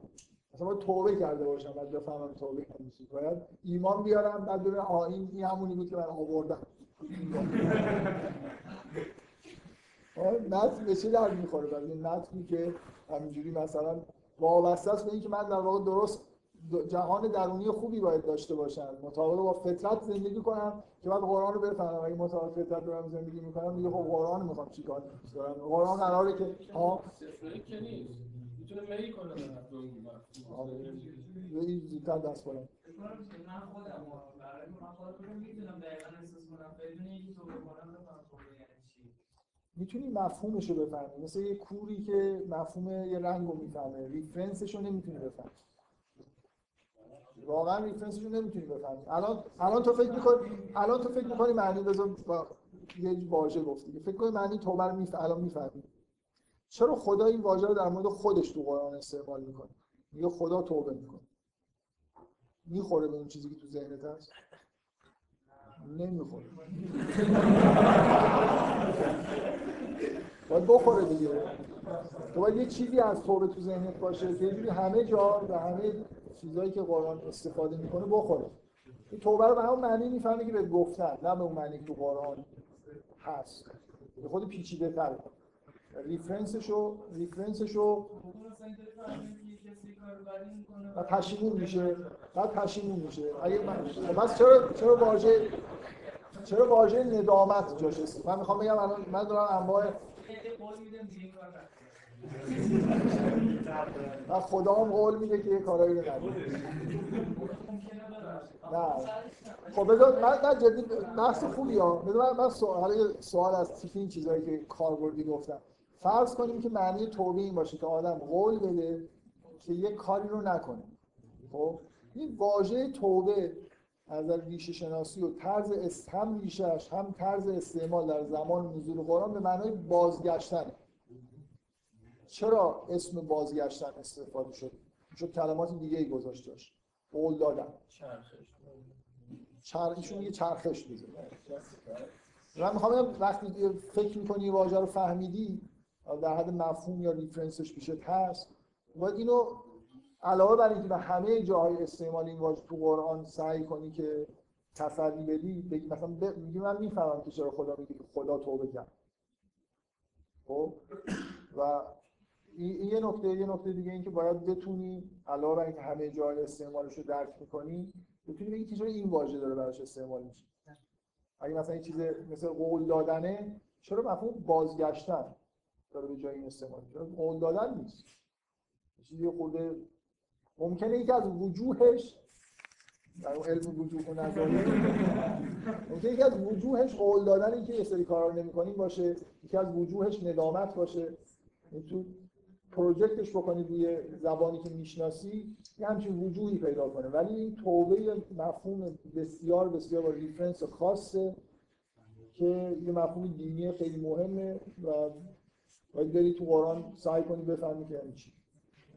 بفهم. باید مثلا این که گفتید چرا این کلمه استفاده کرده اصولا گفتید که این منطقیه که یک کلمه که مثلا بوده سعی کنیم که یه مفهوم جدید با یک کلمه که بهش نزدیکه بگیم. آره. خب شاید خیلی منطقی نباشه به این خاطر که این باعث میشه که این وقت احتمال اینکه ما احساس کنیم که این به معنی خودش این کلمه معنی معمولیش در حال استفاده شدن نیست خیلی کمتر میشه این گول هم یه بالا. آخه نه می‌خوای واژه انتخاب کنی خب؟ اینکه من من توی یه پارتیشن جدید دارم می‌سازم یه سری چیزا رو قطع می‌کنه. من می‌خوام خیلی طبیعیه که چیزی رو در واقع انتخاب بکنم که همین حول و حوشه. یه دفعه نرم مثلا از اون ور زبان یه واژه بیارم. یا یا باید یه واژه بسازم. الان این کار حتی می‌کنن دیگه. هایدگر این کارو می‌کنه. اصلا واژه می‌سازه. اکثرا نمی‌سازه. ولی مثلا در مورد واژه دازاین واژه دازاین رو ساخته. اصلا وجود نداشت. وقتی خیلی احساس می‌کنه که چیزی که می‌خواد بگه دور از reference های موجوده و جایی رو انگار قطع نکرده اصلا واژه اختراع می‌کنه. ولی واقعا اینجوری که میگی نیست. برای اینکه در واقع اون واژه‌ای که انتخاب میشه راهنمایی خیلی خوبه که کجا بگردید دنبال reference این. جایی که نزدیکترین واژه اینه. نه اینکه خود اینه. برای اینکه ببین در واقع کاری که تو می‌کنی که یه واژه رو برمی‌داری از تو زبان به نظرت میاد خوب نزدیک به همین واژه. بعد یه جوری استعمالش می‌کنی که طرف مقابل می‌فهمه که این به اون معنی که می‌فهمه نیست. یعنی که جورای دیگه هم داری استعمالش می‌کنی. مثلا این واژه توبه. فرض کن توبه معنی قول دادم مثلا من اینو برداشتم. یعنی می‌خوام بگم این انتخاب واژه مناسب که از ریشه و طرز استعمال بخوره راهنمایی خیلی خوبی برای فهمیدن واژه. مگر اینکه تو چیز کنی؟ مثلا قبول نداشته باشی که این واژه ها معنی خودشون رو نمیدن. بعدا گمراه ممکن بشی ولی اگه اینو بدونی که این واژه ها تقریبا هیچ کدوم این واژه های اخلاقی و دینی و انتزاعی تو معنی های سابق و موجود خودشون چه در قبل چه در الان استعمال نمیشن اون وقت راهنمایی خیلی خوب گرفتی. شبیه ترین چیز به این چیه؟ شبیه ترین چیز به ریفرنس توبه بازگشتنه. نه قول دادن نه نه پشیمون شدن. پس شما ادعا کنید که هر کلمه‌ای که مثلا تو قرآن استفاده شده یا حداقل تقریبا هر کلمه‌ای که استفاده شده یا یه تص... یه کلمه تصویریه یا اینکه در معنی خودش استفاده نه نه. علم مثلا حالا ایزوتسو میگه در معنی نه یه واژه وجود داره. واژه انتزاعی وجود مثلا واژه هایی که من نمی‌دونم شما تصویری می‌دونید واژه هایی که مربوط به اعمال انسان میشن. شی نیستن. رفتن آمدن خوردن اینا به معنی عرفی خودش داره استعمال میشه. هر چقدر من می‌خوام بگم هر چقدر که مفهوم انتزاعی تره و درونی تره باید بیشتر شک بکنید نمی‌خوام حکم کلی نمیدم. ممکنه یه واژه اتفاقا در فرهنگ عرب یه واژه بسیار واژه خوبی مثلا اونجا به یادگار مونده بوده و ازش استفاده شده و همه جا به معنی عرفیش می‌خوره. دقت می‌کنید ولی هر چقدر که واژه واژه کلیتر و انتزاعیتر و درونیتریه بیشتر شک بکنید که همینجا تو قرآن باید بفهمید یعنی چی. مخصوصا اگه زیاد استعمال شده باشه. کلیدی باشه. این واژه که یه بار استعمال شده خیلی طبیعیه که در درجه اول ما بریم. بریم اگه واژه یه بار توی قرآن استعمال شده در درجه اول میگردم دنبال اینکه این واژه در زبان عرب معنیش چی بوده؟ در زمان نزول قرآن. با احتمال خیلی بالا می‌دونم که به همین معنی استعمال شده. درست؟ مگر اینکه جمله اصلا نخوره. این آیه که تو قرآن هست این واژه اصلا به معنی عرفیش نخوره. بعد میرم سراغ ریشه‌ش و میرم سراغ reference های درونی خودم. مثل اینکه یه واژه چیز پیدا شده یه واژه‌ای که مثل سدرة المنتهی رو من باید reference ش رو بفهمم. نه از واژه‌اش می‌فهمم نه وجود داشته. اما یه جوری مثلا یه آدمی از نظر سیر معنیش به جایی برسه که یه جوری حس کنه سدرة المنتهی reference ش رو پیدا کنه. و بعد بفهمه که این یعنی من. یه سوال کردم که این متن چه درد می‌خوره. بعد ایشون یه جواب داد گفت میل میشه کرد به سمت اون مفاهیمی که آدم می‌فهمه. شما هم که بحث دیگه ای کردید. اینکه فکر می‌کنید که می‌فهمید اصلا مفاهیم. حالا ایشون یه چیزی در جواب من گفت. بقیه می‌خوان سوال کنن یا جواب سوال می‌خواد بذار این بحث رو خود ادامه بدیم. جواب بخواد. به یه به اینکه اون مطلبی که اون کلمه‌ای که مثلا ما تجربه کردیم بعد از حضور قرآن هست یه جورایی ارز ترجیح داره واقعا. خب. یعنی مثلا فرض بکن نوشته که مثلا که احسان به مثلا پدر و مادر. خب من همینجوری شروع می‌کنم. مثلا احسان یه مثلا حالا این این کاری که هم هم می‌کنم. که من واقعا بدونم این کاری که واقعا ارزشمند واقعا جز فطرت من هست یا نه اینا. باید اینا من که تو قرآن هست. آره ببینید در واقع این نکته که ایشون داره میگه اینکه ببینید اصلا همون حرفی که من در مورد ایده فوکو زدم. که واژه ها اصلا حامل سنت هم یه واژه‌ای که تو قرآن حذف شده یه چیزی از سنت رو داره حذف می‌کنه. یعنی شما اینجوری فکر کنید. با همین مفاهیم قرآنی اصلا فکر کنید هیچ زبانی بلد نیستی. فقط همین چیزا رو بلد. واقعا ما با زبان فکر می‌کنیم دیگه. اگه شما تو محدوده قرآن بخواید فکر بکنید خیلی چیزا دیگه به فکرتون نمی‌رسه. اگه بعضی واژه رو ندارید. یه عالم واژه وجود داره که تو قرآن نیست. مثلا شرافت نیست. شجاعت نیست. یا مثلا فرض کنید واژه خیلی واژه اخلاقی اساسی مثلا اعراب مثل مروت. مروت مهمترین واژه اخلاقی اعراب به ادعای ایزوتسو به اصطلاح فضیلت همه فضیلت هست اینا تو قرآن نیومده. من می‌خوام مثلا, مثلا واژه شجاعت الان توی ذهن ما خیلی انعکاس مثبت ولی اصلا این واژه تو قرآن چیزی مشابهش هم نیست. ما ببینیم همین که شجاعت برای ما مهمه به عنوان فضیلت اخلاقی. می چند تا واژه ما داریم؟ فارسی و عربی. الان تو فارسی چند تا واژه استعمال می‌کنیم؟ شجاعت هست باکی هست تحور دلیری آره جسارت مثلا اینا انواع چیزن. شهامت. شهامت. که خیلی چیز خوبیه ولی اصلا تو قرآن اصلا نیست. چرا؟ برای خاطر اینکه جهان بینی قرآن همه چیز در مقابل در واقع آخرت و خدا داره تعریف میشه. یه انسان شجاع. یعنی چی؟ یعنی آدمی که اصلا از آخرت نمیترسه. مثلا از جهنم نمیترسه از خدا نمیترسه این مفهوم شجاعت در یه آدمی که خیلی زمینی نگاه می‌کنه. چیزی که هست اینه که نباید از انسان ها ترسید. تو قرآن نهی میشه از اینکه شما از خشیت نسبت به ناس داشته باشید. این جزء صفات منفیه. مقابلش برای مثبتش واژه‌ای وضع نشده. اونقدر انگار اهمیت نداره که یه واژه براش بذارید خشیت چیز خوبیه اگه مقابل خدا باشه چیز بدی اگه مقابل مردم باشه. در واقع مفهوم شجاعت من این چیز خوبیه یعنی نباید از مردم ترسید نباید از مثلا عاقبت کارها توی زندگی دنیایی ترسید تو قرآن هست به عنوان فضیلت. ولی این جزء فضایل اخلاقی اصلی قرآن نیست. ترسیدن از خدا از این مهمتره تقوا مهمتره. نه تقوا هم توش یه جوری پرهیزکاری و ترس مثلا توش هست. یعنی واژه ترس که تو قاموس ما از اخلاقی منفیه تو قرآن کاملا چون داره با نسبت انسان با خدا در واقع بررسی میشه خیلی چیز خوبیه. همه آدم باید خوف داشته باشن خشیت داشته باشن. این چند تا واژه اینجوری تو قرآن داره. خوف هست خشیت هست مثلا تقوا توش مایه ترس هست. خشوع هست مثلا اینا همه یه جوری انواع بله خضوع هست. اینا اصلا لزوما با خوف یکی نیستن ولی چیزایی که همنشین با خوف هم در واقع منفعلانه. می‌رسه دیگه. آره. برای خاطر اینکه تو قرآن نسبت اصلی انسان با خداست نه با بقیه مردم. درست؟ نه با نسبت اصلی با آخرت نه با دنیا. یعنی اوضاع خیلی ترسناکه اصولا من یه مدت این تو این دنیا هستم و قرار یه زندگی ابدی در خودم بسازم. خیلی محتاطانه باید زندگی کنم باید خود بترسم.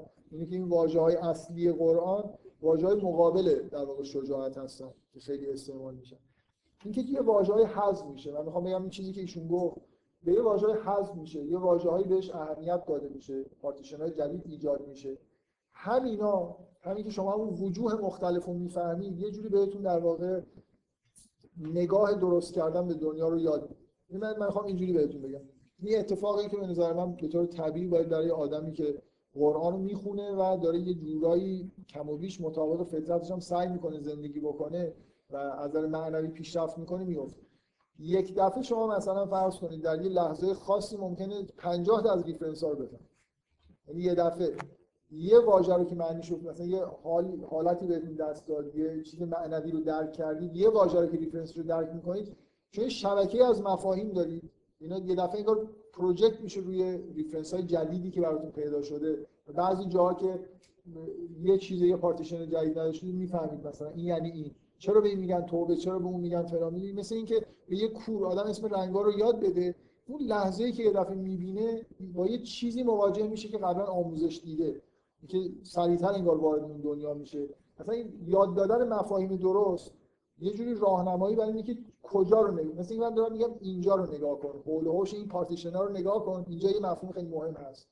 اینجوری نیست که من آموزش نبینم. در هر حال فهمیدن اون مفهوم اینجوری ممکنه reference هم تو خودم به من کمک کنه پیدا کنم.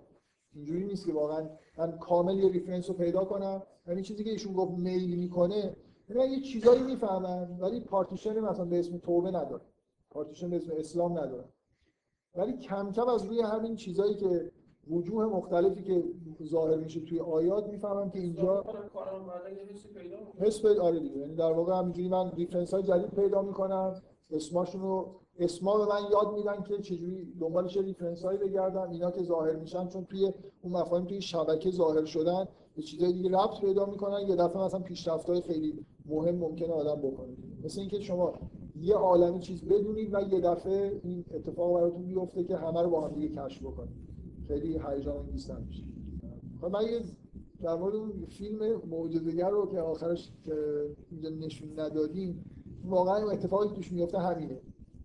حالا بگو شما. که مثلا مثل توبه مثلا احساس گناه می‌تونه یه جورایی با معنای قرآن مثلا تو خودش حذف بکنه یه جورایی مثلا بره مثل مسیح بعضی مسیحا مثلا بره شروع کنه اعتراف مثلا جلوی آدم دیگه. مثلا دوتا این کارا رو اگه چند بار آدم چیز بکنه کشف کنه بکنه اینکه کدومش واقعا درسته مثلا باید ببینید تو قرآن مثلا اسمی از کدوم هست.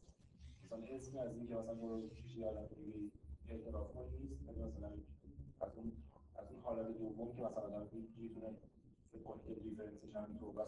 حرفی که شما دارید می‌زنید درسته ولی خیلی به نظر من مسئله واژه و ریفرنس نیست. یعنی شما یه جوری دارید حرف می‌زنید می‌فهمید توبه تو قرآن یعنی چی و اعتراف هم می‌فهمید مسیحی یعنی چی و بعد مثلا اینکه تو قرآن این اومده یعنی بهتر.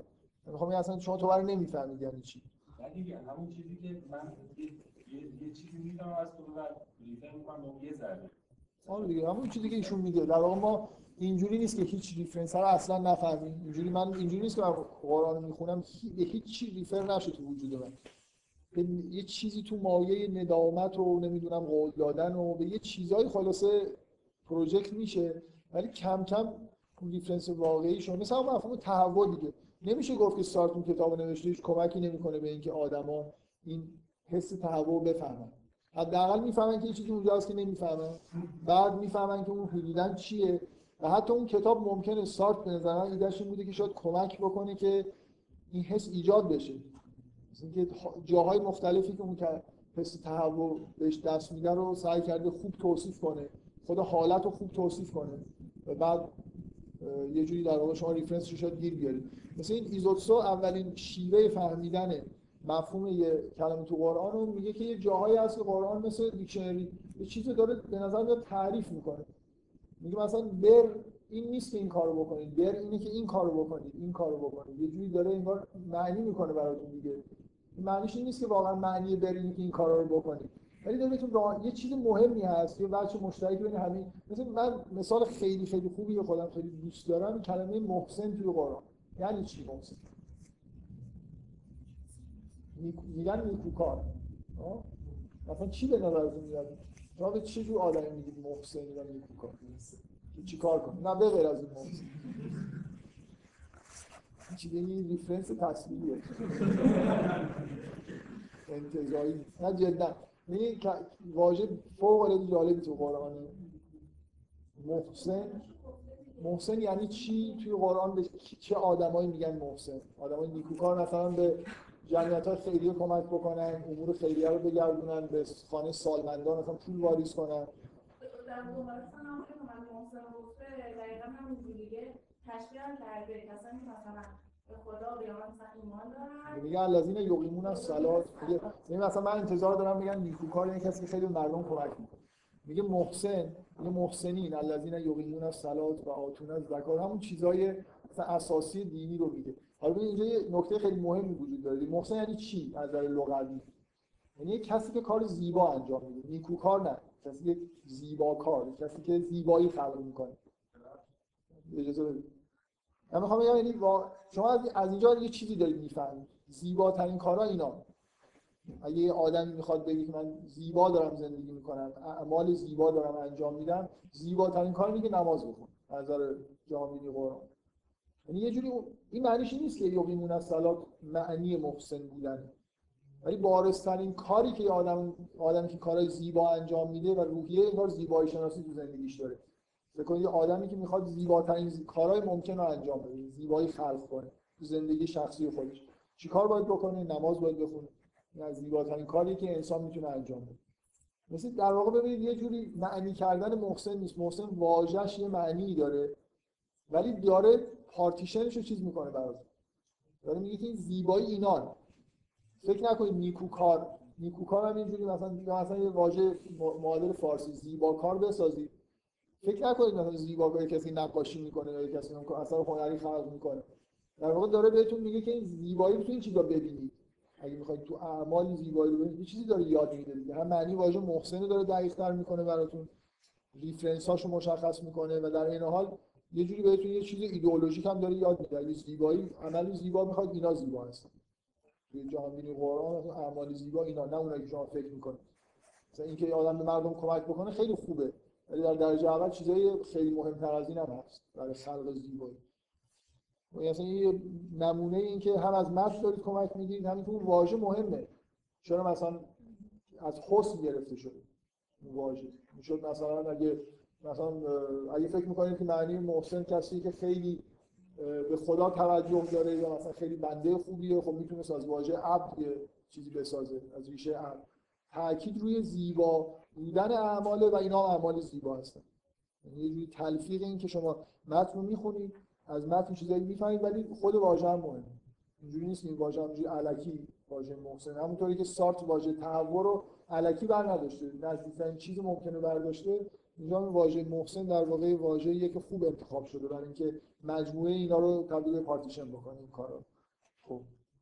من در مورد محسن یه سوالی یعنی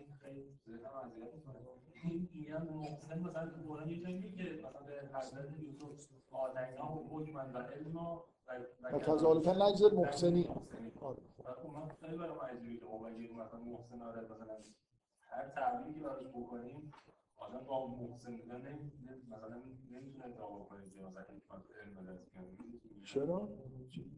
برعکس. واژه برعکس رو من دکتر محمودی هم یاد گرفتم. هر وقت یه نفر چیز خیلی طولانی میگه که دکتر محمودی نمی‌فهمه آره برعکس. حالا اون یارو تا بیاد ببین اصلا برعکسش چیه. استعمال حالا من نمی‌فهمم اصلا. واقعا نفهمیدم. به نظر من خیلی خیلی یعنی داره میگه که هر کسی که اعمال این اعمال زیبا رو انجام بده. نماز بخونه زکات بده و زیبایی خلق کنه. اعمال زیبا انجام بده خداوندش پاداش میده تو همین دنیا. حکم میده و علم. چیزی که این آیه داره میگه شما چه انتظاری دارید؟ به گمراه ها و آدم های فاجر مثلا حکم خداوند بهش چیزی اعطا می‌کنه. دانش اعطا می‌کنه. حکمن و علم دانشی و حکمی.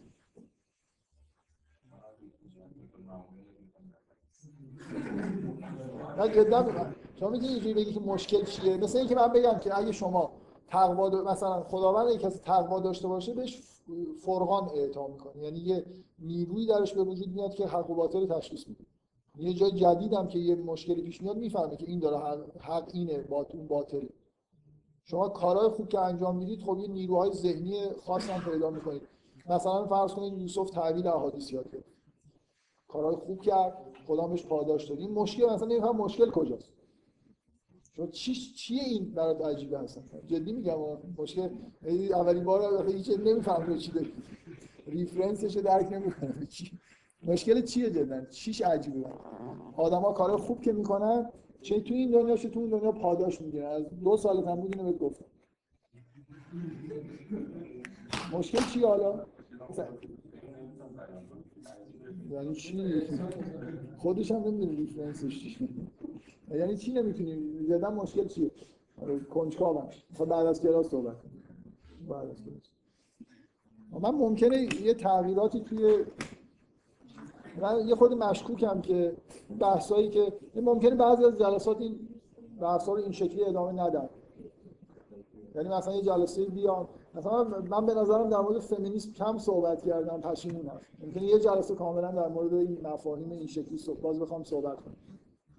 اشکال به نظر من به نظر من به نظر من بد نیست که اون بحث کلی رو هم قطع نکنیم. به دلیل اینکه یه چند نفری که یه مشکلاتی در مورد قرار شده چیزایی بنویسید اگه مشکل خاصی حس می‌کنید همش مربوط به اون جور چیزاست. نه مربوط به بحث فنی مثلا داخل قرآن نمیشه حلشون کرد.